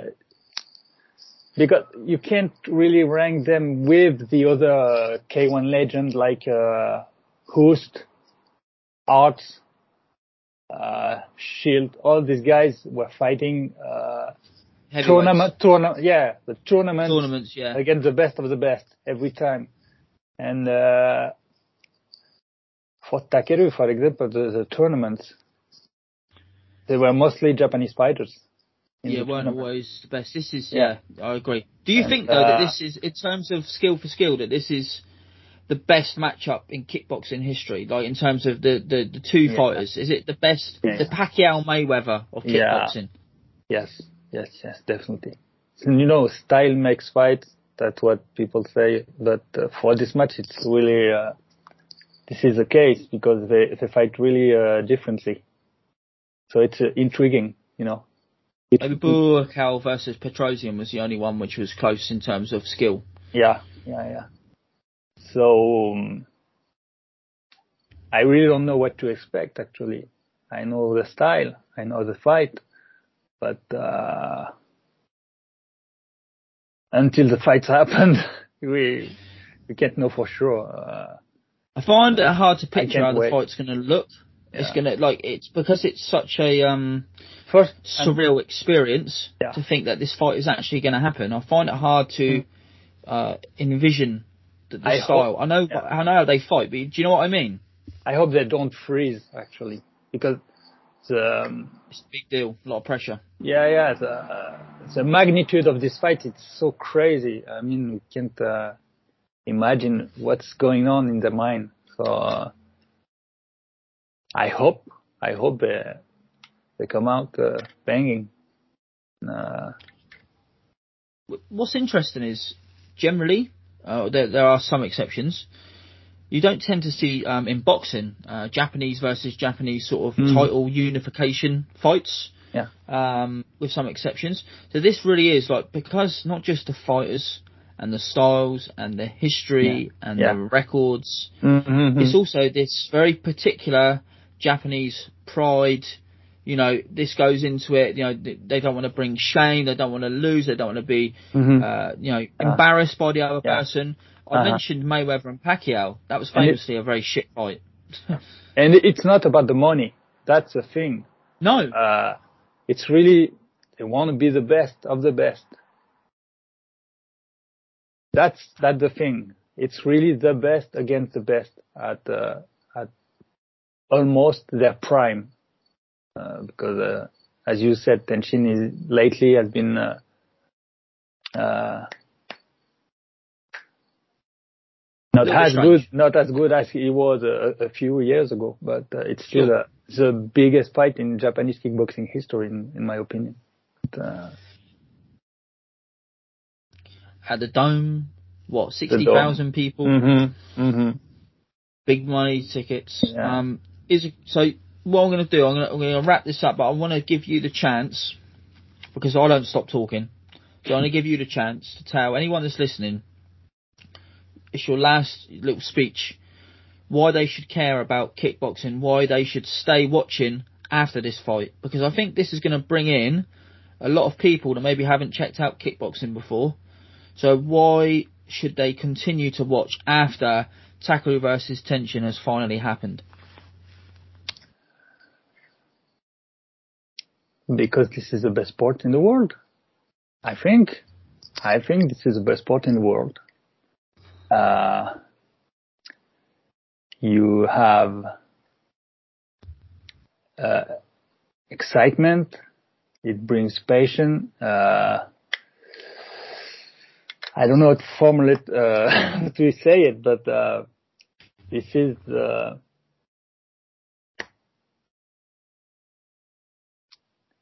is the best you can get in a sport. I don't know uh, how to say it, but uh, these guys, these guys, uh, they train like crazy. Uh, they put everything on the line, it, and uh, it sounds corny, but uh, that's how I feel about it. I don't know. Maybe that's because I practice it, but they need to go to the gym and and uh, see for themselves how uh, I'm talking about kickboxing, but when I'm talking about kickboxing, I'm talking about Muay Thai too. You know, uh, uh, all stand-up uh, fighting sport. Uh, They are cousins. They are as sports. They are cousins. They are Yeah, so closely yeah, yeah. related. There's a lot of crossover. Yeah. I mean, the two guys we're talking about fought in, in Muay Thai rules. You know what I mean? And fought Thai fighters. You know, it's it just they it's- are bedfellows. yeah, it's the sport will always be uh, uh, exciting.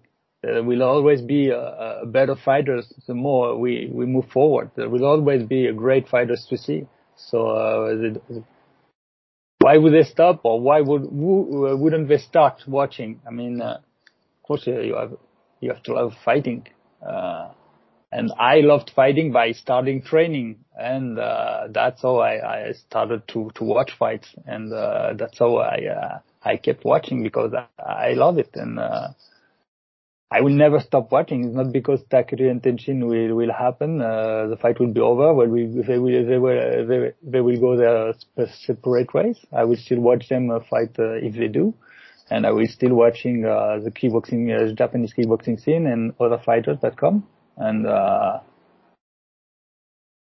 the Japanese kickboxing thing in, is the most exciting. I mean, uh, maybe outside they have the best in the world. Uh, in one championship, championship they have have the best fighters. Um, but there's something about the Japanese kickboxing scene that's so uh, exciting, and it's always uh, they go and they give everything, every almost every time, and that's what I love about the J kick uh, scene. I think I think what's really interesting about the match is that if people watch the whole card and not just the main event, they Yeah. will come away and they will have a new favourite fighter, and it Mhm. won't be from the main event. They might Yeah. see Leona, they might Oh, see that- Noiri, they might see, and they're yeah. gonna love it.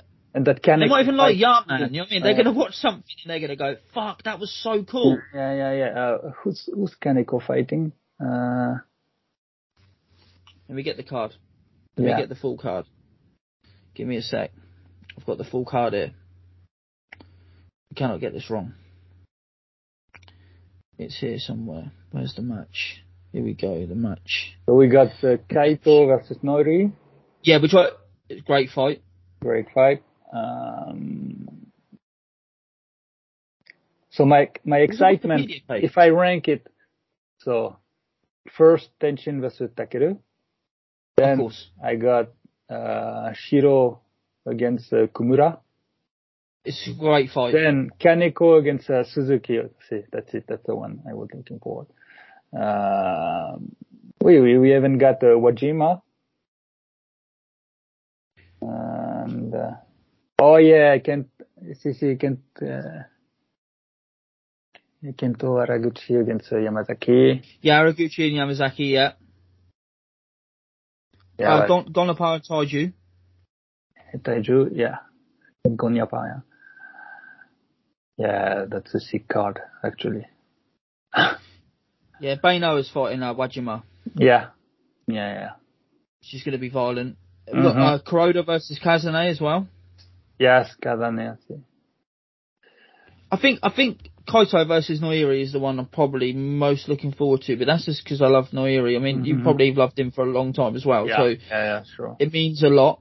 I'm glad that was added. Um, and we haven't got any, uh, you know, thank God, uh, we're being spared any like Kyotaro fight or something. You know what I mean? Oh my god. Thank God.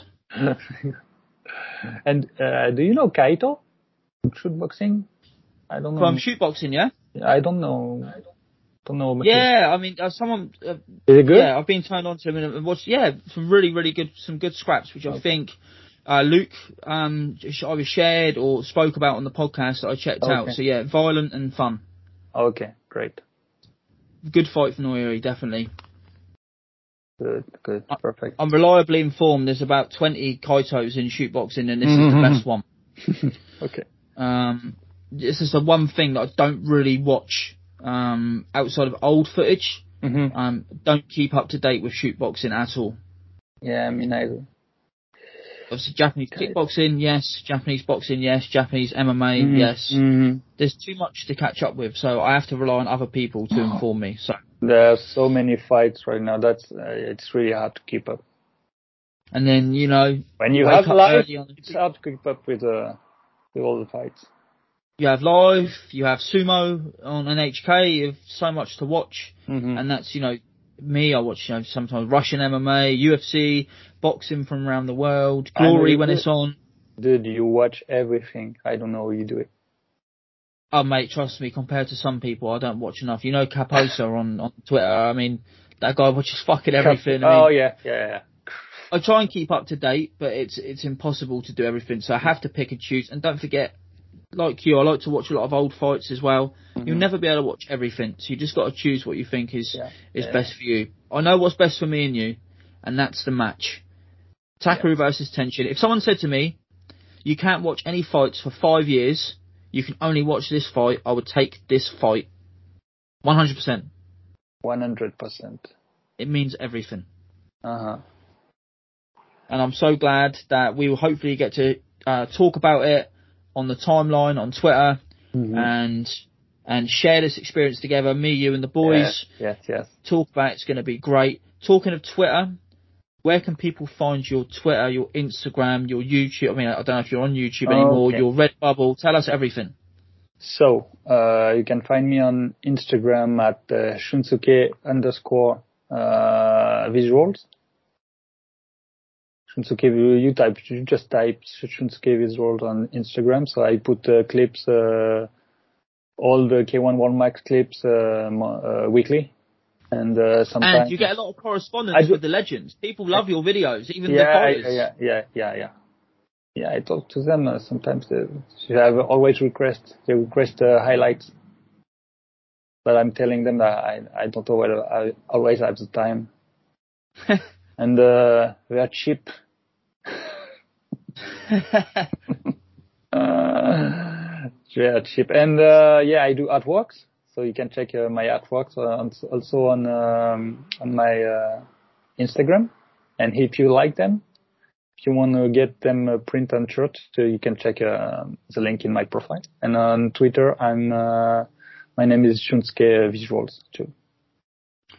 And I have I'll a leave all the links in the I, yeah, I'm I, I'm uploading uh, all my videos on YouTube. I created a, a new channel. You just have to um, yeah, just type. Uh, you won't find me on YouTube because of the algorithm, and uh, I just uh, started posting, so you won't find me. But you can go uh, to my Instagram account and uh, check uh, the my link tree on my profile. Profile. I will upload uh, all my highlights and uh, the next uh, trailer for the match. So I yeah. recommend everyone does that um, because the stuff you do is so cool, and uh, and I think it's a really good gateway drug to getting into the sport Mhm. because you watch these cool highlights and you think, fuck, Yeah. I need to watch more of these fighters. I need to watch more clips. I need to, and then you start asking your friends, who's this guy? Who's this guy? And Before you know it. We've got some more kickboxing fans to talk to, and that's what we want. We want to grow the sport and keep the sport alive. And, uh, and mate, I can't believe this is the first podcast you ever done. I'm so honoured that you've come on. No, I'm really happy, I'm man. honored. Thank you. Oh, thank you. It's really good. We've had a, I had a great time, Uh-huh. and I hope we do it Me again too. someday. Yeah, let's do it again with the boys. And uh, Definitely. Sure. We get all the boys. Next time we'll get all the yeah, boys. yeah, all the boys. we were actually supposed. I don't know if you remember. We were supposed to do this last year. yes, We I did um, the Yeah. uh, tw- the K1 2009. We did the uh, Mhm. the tournament commentary. Yes, And you were unavailable. So actually, this is a long time coming. One day we do it again. We do another event. Hundred percent. And All the uh, Frenchies. Let's do it after the match. Let's talk about the match after the match. Uh, 100%. All the Frenchies and me, the stupid Englishman, we'll do it all together. It'd be great. Let's bring everyone, all the Americans, the Japanese, everyone. Ah, we don't care what the Americans have got to say. Maybe the dogman. Um, okay, Dogman. thank you, Shun, for coming on. I really, really you, appreciate it, mate. And um, I'm sure Thank the you. listeners have loved it. I hope, I hope they understand my English. Your English is perfect, mate, and you've come through loud and clear. Thank you so much. Thank you. Thank you, you. mate. I'll speak to you soon. Take care. Yeah. Talk to you soon. Bye. Bye bye. just two dudes shooting the shit, and then there was one, me. Um, that we're well over three hours into this, so I'll try and blast through it again. If you listen to the podcast from the beginning, and why wouldn't you? It'd be weird if you just randomly skipped three hours in. Um, you'll know that you know, I'm fighting a bug. So those three questions, if I can remember them, I've asked them so often, but it's been a little while. What does the match mean to me? the match means everything. Um, I think it's the biggest fight that can be made in all of combat sports. The only ones I can think that people might want to see uh, just as much would be, well, for me personally, it's uh, Tyson Fury versus Alexander Usyk. That's the that's the white whale of boxing. And MMA, I don't know. MMA, I can't really think of one at the moment. Um, we're getting Holloway, Volkanovski free. It's great, but I'm thinking about fights that you know we've always wanted to see, dream fights. Um, in kickboxing, this is it. We get some really good ones on the card. Um, ones that I maybe didn't expect to see. I think it's so great this crossover event, but I'd give them all up just for Tenshin versus Takeru.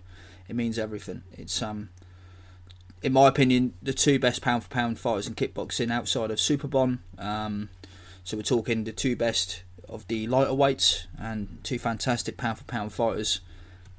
It means everything. It's brilliant. How do I think it'll go? Well, I think Tenshin Nasukawa is going to win a decision. Uh, it's obviously going to go four rounds. There, everyone in the uh, everyone in attendance um, and all the people watching at home, we love an arbitrary fourth round in Japanese kickboxing, so it probably will go a fourth round. Um, I think I think ten- Tenshin's going to win. I think that um, we've all talked about it in these in these uh, interviews that I've conducted here that um, maybe Tenshin quite hasn't been quite at his best. If that's true, given the opposition he's fighting, that's scary. It's one thing we didn't really mention. If he is being in sort of first and second gear, not really going into that excellent, uh, you know, speedy kicking game that we used to see out of him, um, and he's still beating the fighters he's beating, Kazane, Suzuki, Shiro. It's unbelievable. And if you think that he's not going to really turn it up for this fight, he's going to. He's going to be his absolute best. I think he's going to be too fast. I think Takeru is going to struggle with the southpaw, even though he's done a lot of uh, spar. He's basically exclusively sparred southpaws for months now, apparently. Um, so I think that um, I think Tenshin's going to be. I think I think Tenshin be too fast, considering that Takeru might be a little bit slower because of the rehydration and the extra weight cut I think there's a chance of that. Uh, is it going to be a whitewash? Of course not. How do I see Takeru winning? Well, famously, the uh, left hook isn't the greatest weapon against southpaws, but it's not completely impotent, especially when you consider A, Takeru has a really good right hand as well, and B, if Takeru can hit the uh, right kick to the body in the open stance matchup, he could just try and herd Tenshin over towards the left hook. So I think he's going to have to use that right body kick quite a lot. I've seen it in the. We always see it in his pad work, but I think it's going to be a focus of his game plan. And it's definitely a case that, you know, maybe in that second round, Takeru starts laying on the kicks and clocking uh, Takeru with punches and and sorry, cl- clobbering uh, Tenshin with punches, and and the smaller younger man just wilts under that pressure. Takeru's a bigger, stronger guy and uh, an older guy. He's got his man strength, um, and I think that could definitely happen. I want Takeru to win for all the reasons we've outlined in this podcast. I think it's just be amazing for the sport of kickboxing. I love seeing him uh, stay around. Where would they end up in my pound for pound rankings? Well, for me, it, this is the highest level matchup in the history of kickboxing. I, I really do believe that. I think this is the one. Um, I've described it many times the Mayweather Pacquiao of of kickboxing, and we're actually getting these guys closer to their relative primes, in my opinion, those two guys. So yeah, for me, this is the one. Um, I'd see him in the top five, top three, thereabouts. I mean, I'm not as um, historically astute, perhaps, with kickboxing as, as Luca, Baba, Shunsuke, and, and the Dogman are, but you know, obviously, I've been following it for decades myself, and recently got back into the sport, rekindled it with my love of this uh, of K1 Japan and Rise, and I think that yeah, I think that they'd be right up there for me, top three. But we need to see how the fight plays out. Obviously, the question is if it goes to plan and there's no controversies and one of them wins clean. So, Tenshin beats the best and biggest guys ever fought. I mean, how could you not rank rank him as one of the greatest of all time? If Takeru finally beats uh, the best fighter uh, around that isn't in K1, then how can you not say he's been the best of his poundage for all this time, especially with what he's given up uh, weight wise to make this fight? I think it makes it such an impressive win. So, but we need to see, you know, if Tenshin just comes out to start sort of boxing with uh, Takeru gets blasted, we might go, well, hold on a minute, that's not quite as impressive as if he'd beat him three or, three or four years ago. But yeah, for me, I think um, this is it. This is what it all comes down to. I think this is the biggest fight we've made in combat sports, and therefore it's a massive legacy defining fight. And for me, not to have these guys in the top three, top five, and who knows, maybe I'd even have number one all time. Uh, because you know, pound for pound, including heavyweights, and that is always uh, tricky. Um, uh, in terms of all-time greats, but that that was where the peak of kickboxing was for so many years. Well, we've had plenty of excellent fighters around what we call max weight, and now we're having some absolutely astonishing fighters down in the lower weight. So, yeah, Tenshin versus Takeru, it, it means everything. I think it could go either way. I'm, I'm leaning towards Tenshin, but again, possibly because I'm being pessimistic because I want Takeru to win so much. In terms of pound for pound rankings, I think the winner has got to be right up there. I think they're just absolutely legendary status, and I think uh, we're all going to feel privileged once the fight is over. Of course, it might just be a stinker. It might be a, a head clash. A smaller southpaw versus a taller orthodox fighter, boring in. Head clash, 10 seconds in, fight's over. Might well happen. Let's hope not. Let's hope that the gods have uh, aligned to put this card on. Maybe not for an international audience, but the card's on. We had no pullouts. A couple days out from the fight touch wood, just have touched my desk. The fight's going to happen. It's, it, it, no, I keep calling it the fight. The match is going to happen. It's going to be great because it has to be. Till next time, as the Patreon Sting told you earlier, head on over to www.patreon.com slash combat chronicles for extra content and to support the podcast. And please check out all the other guys if you don't follow them already, which are in the description. Thanks for listening and look forward to the match.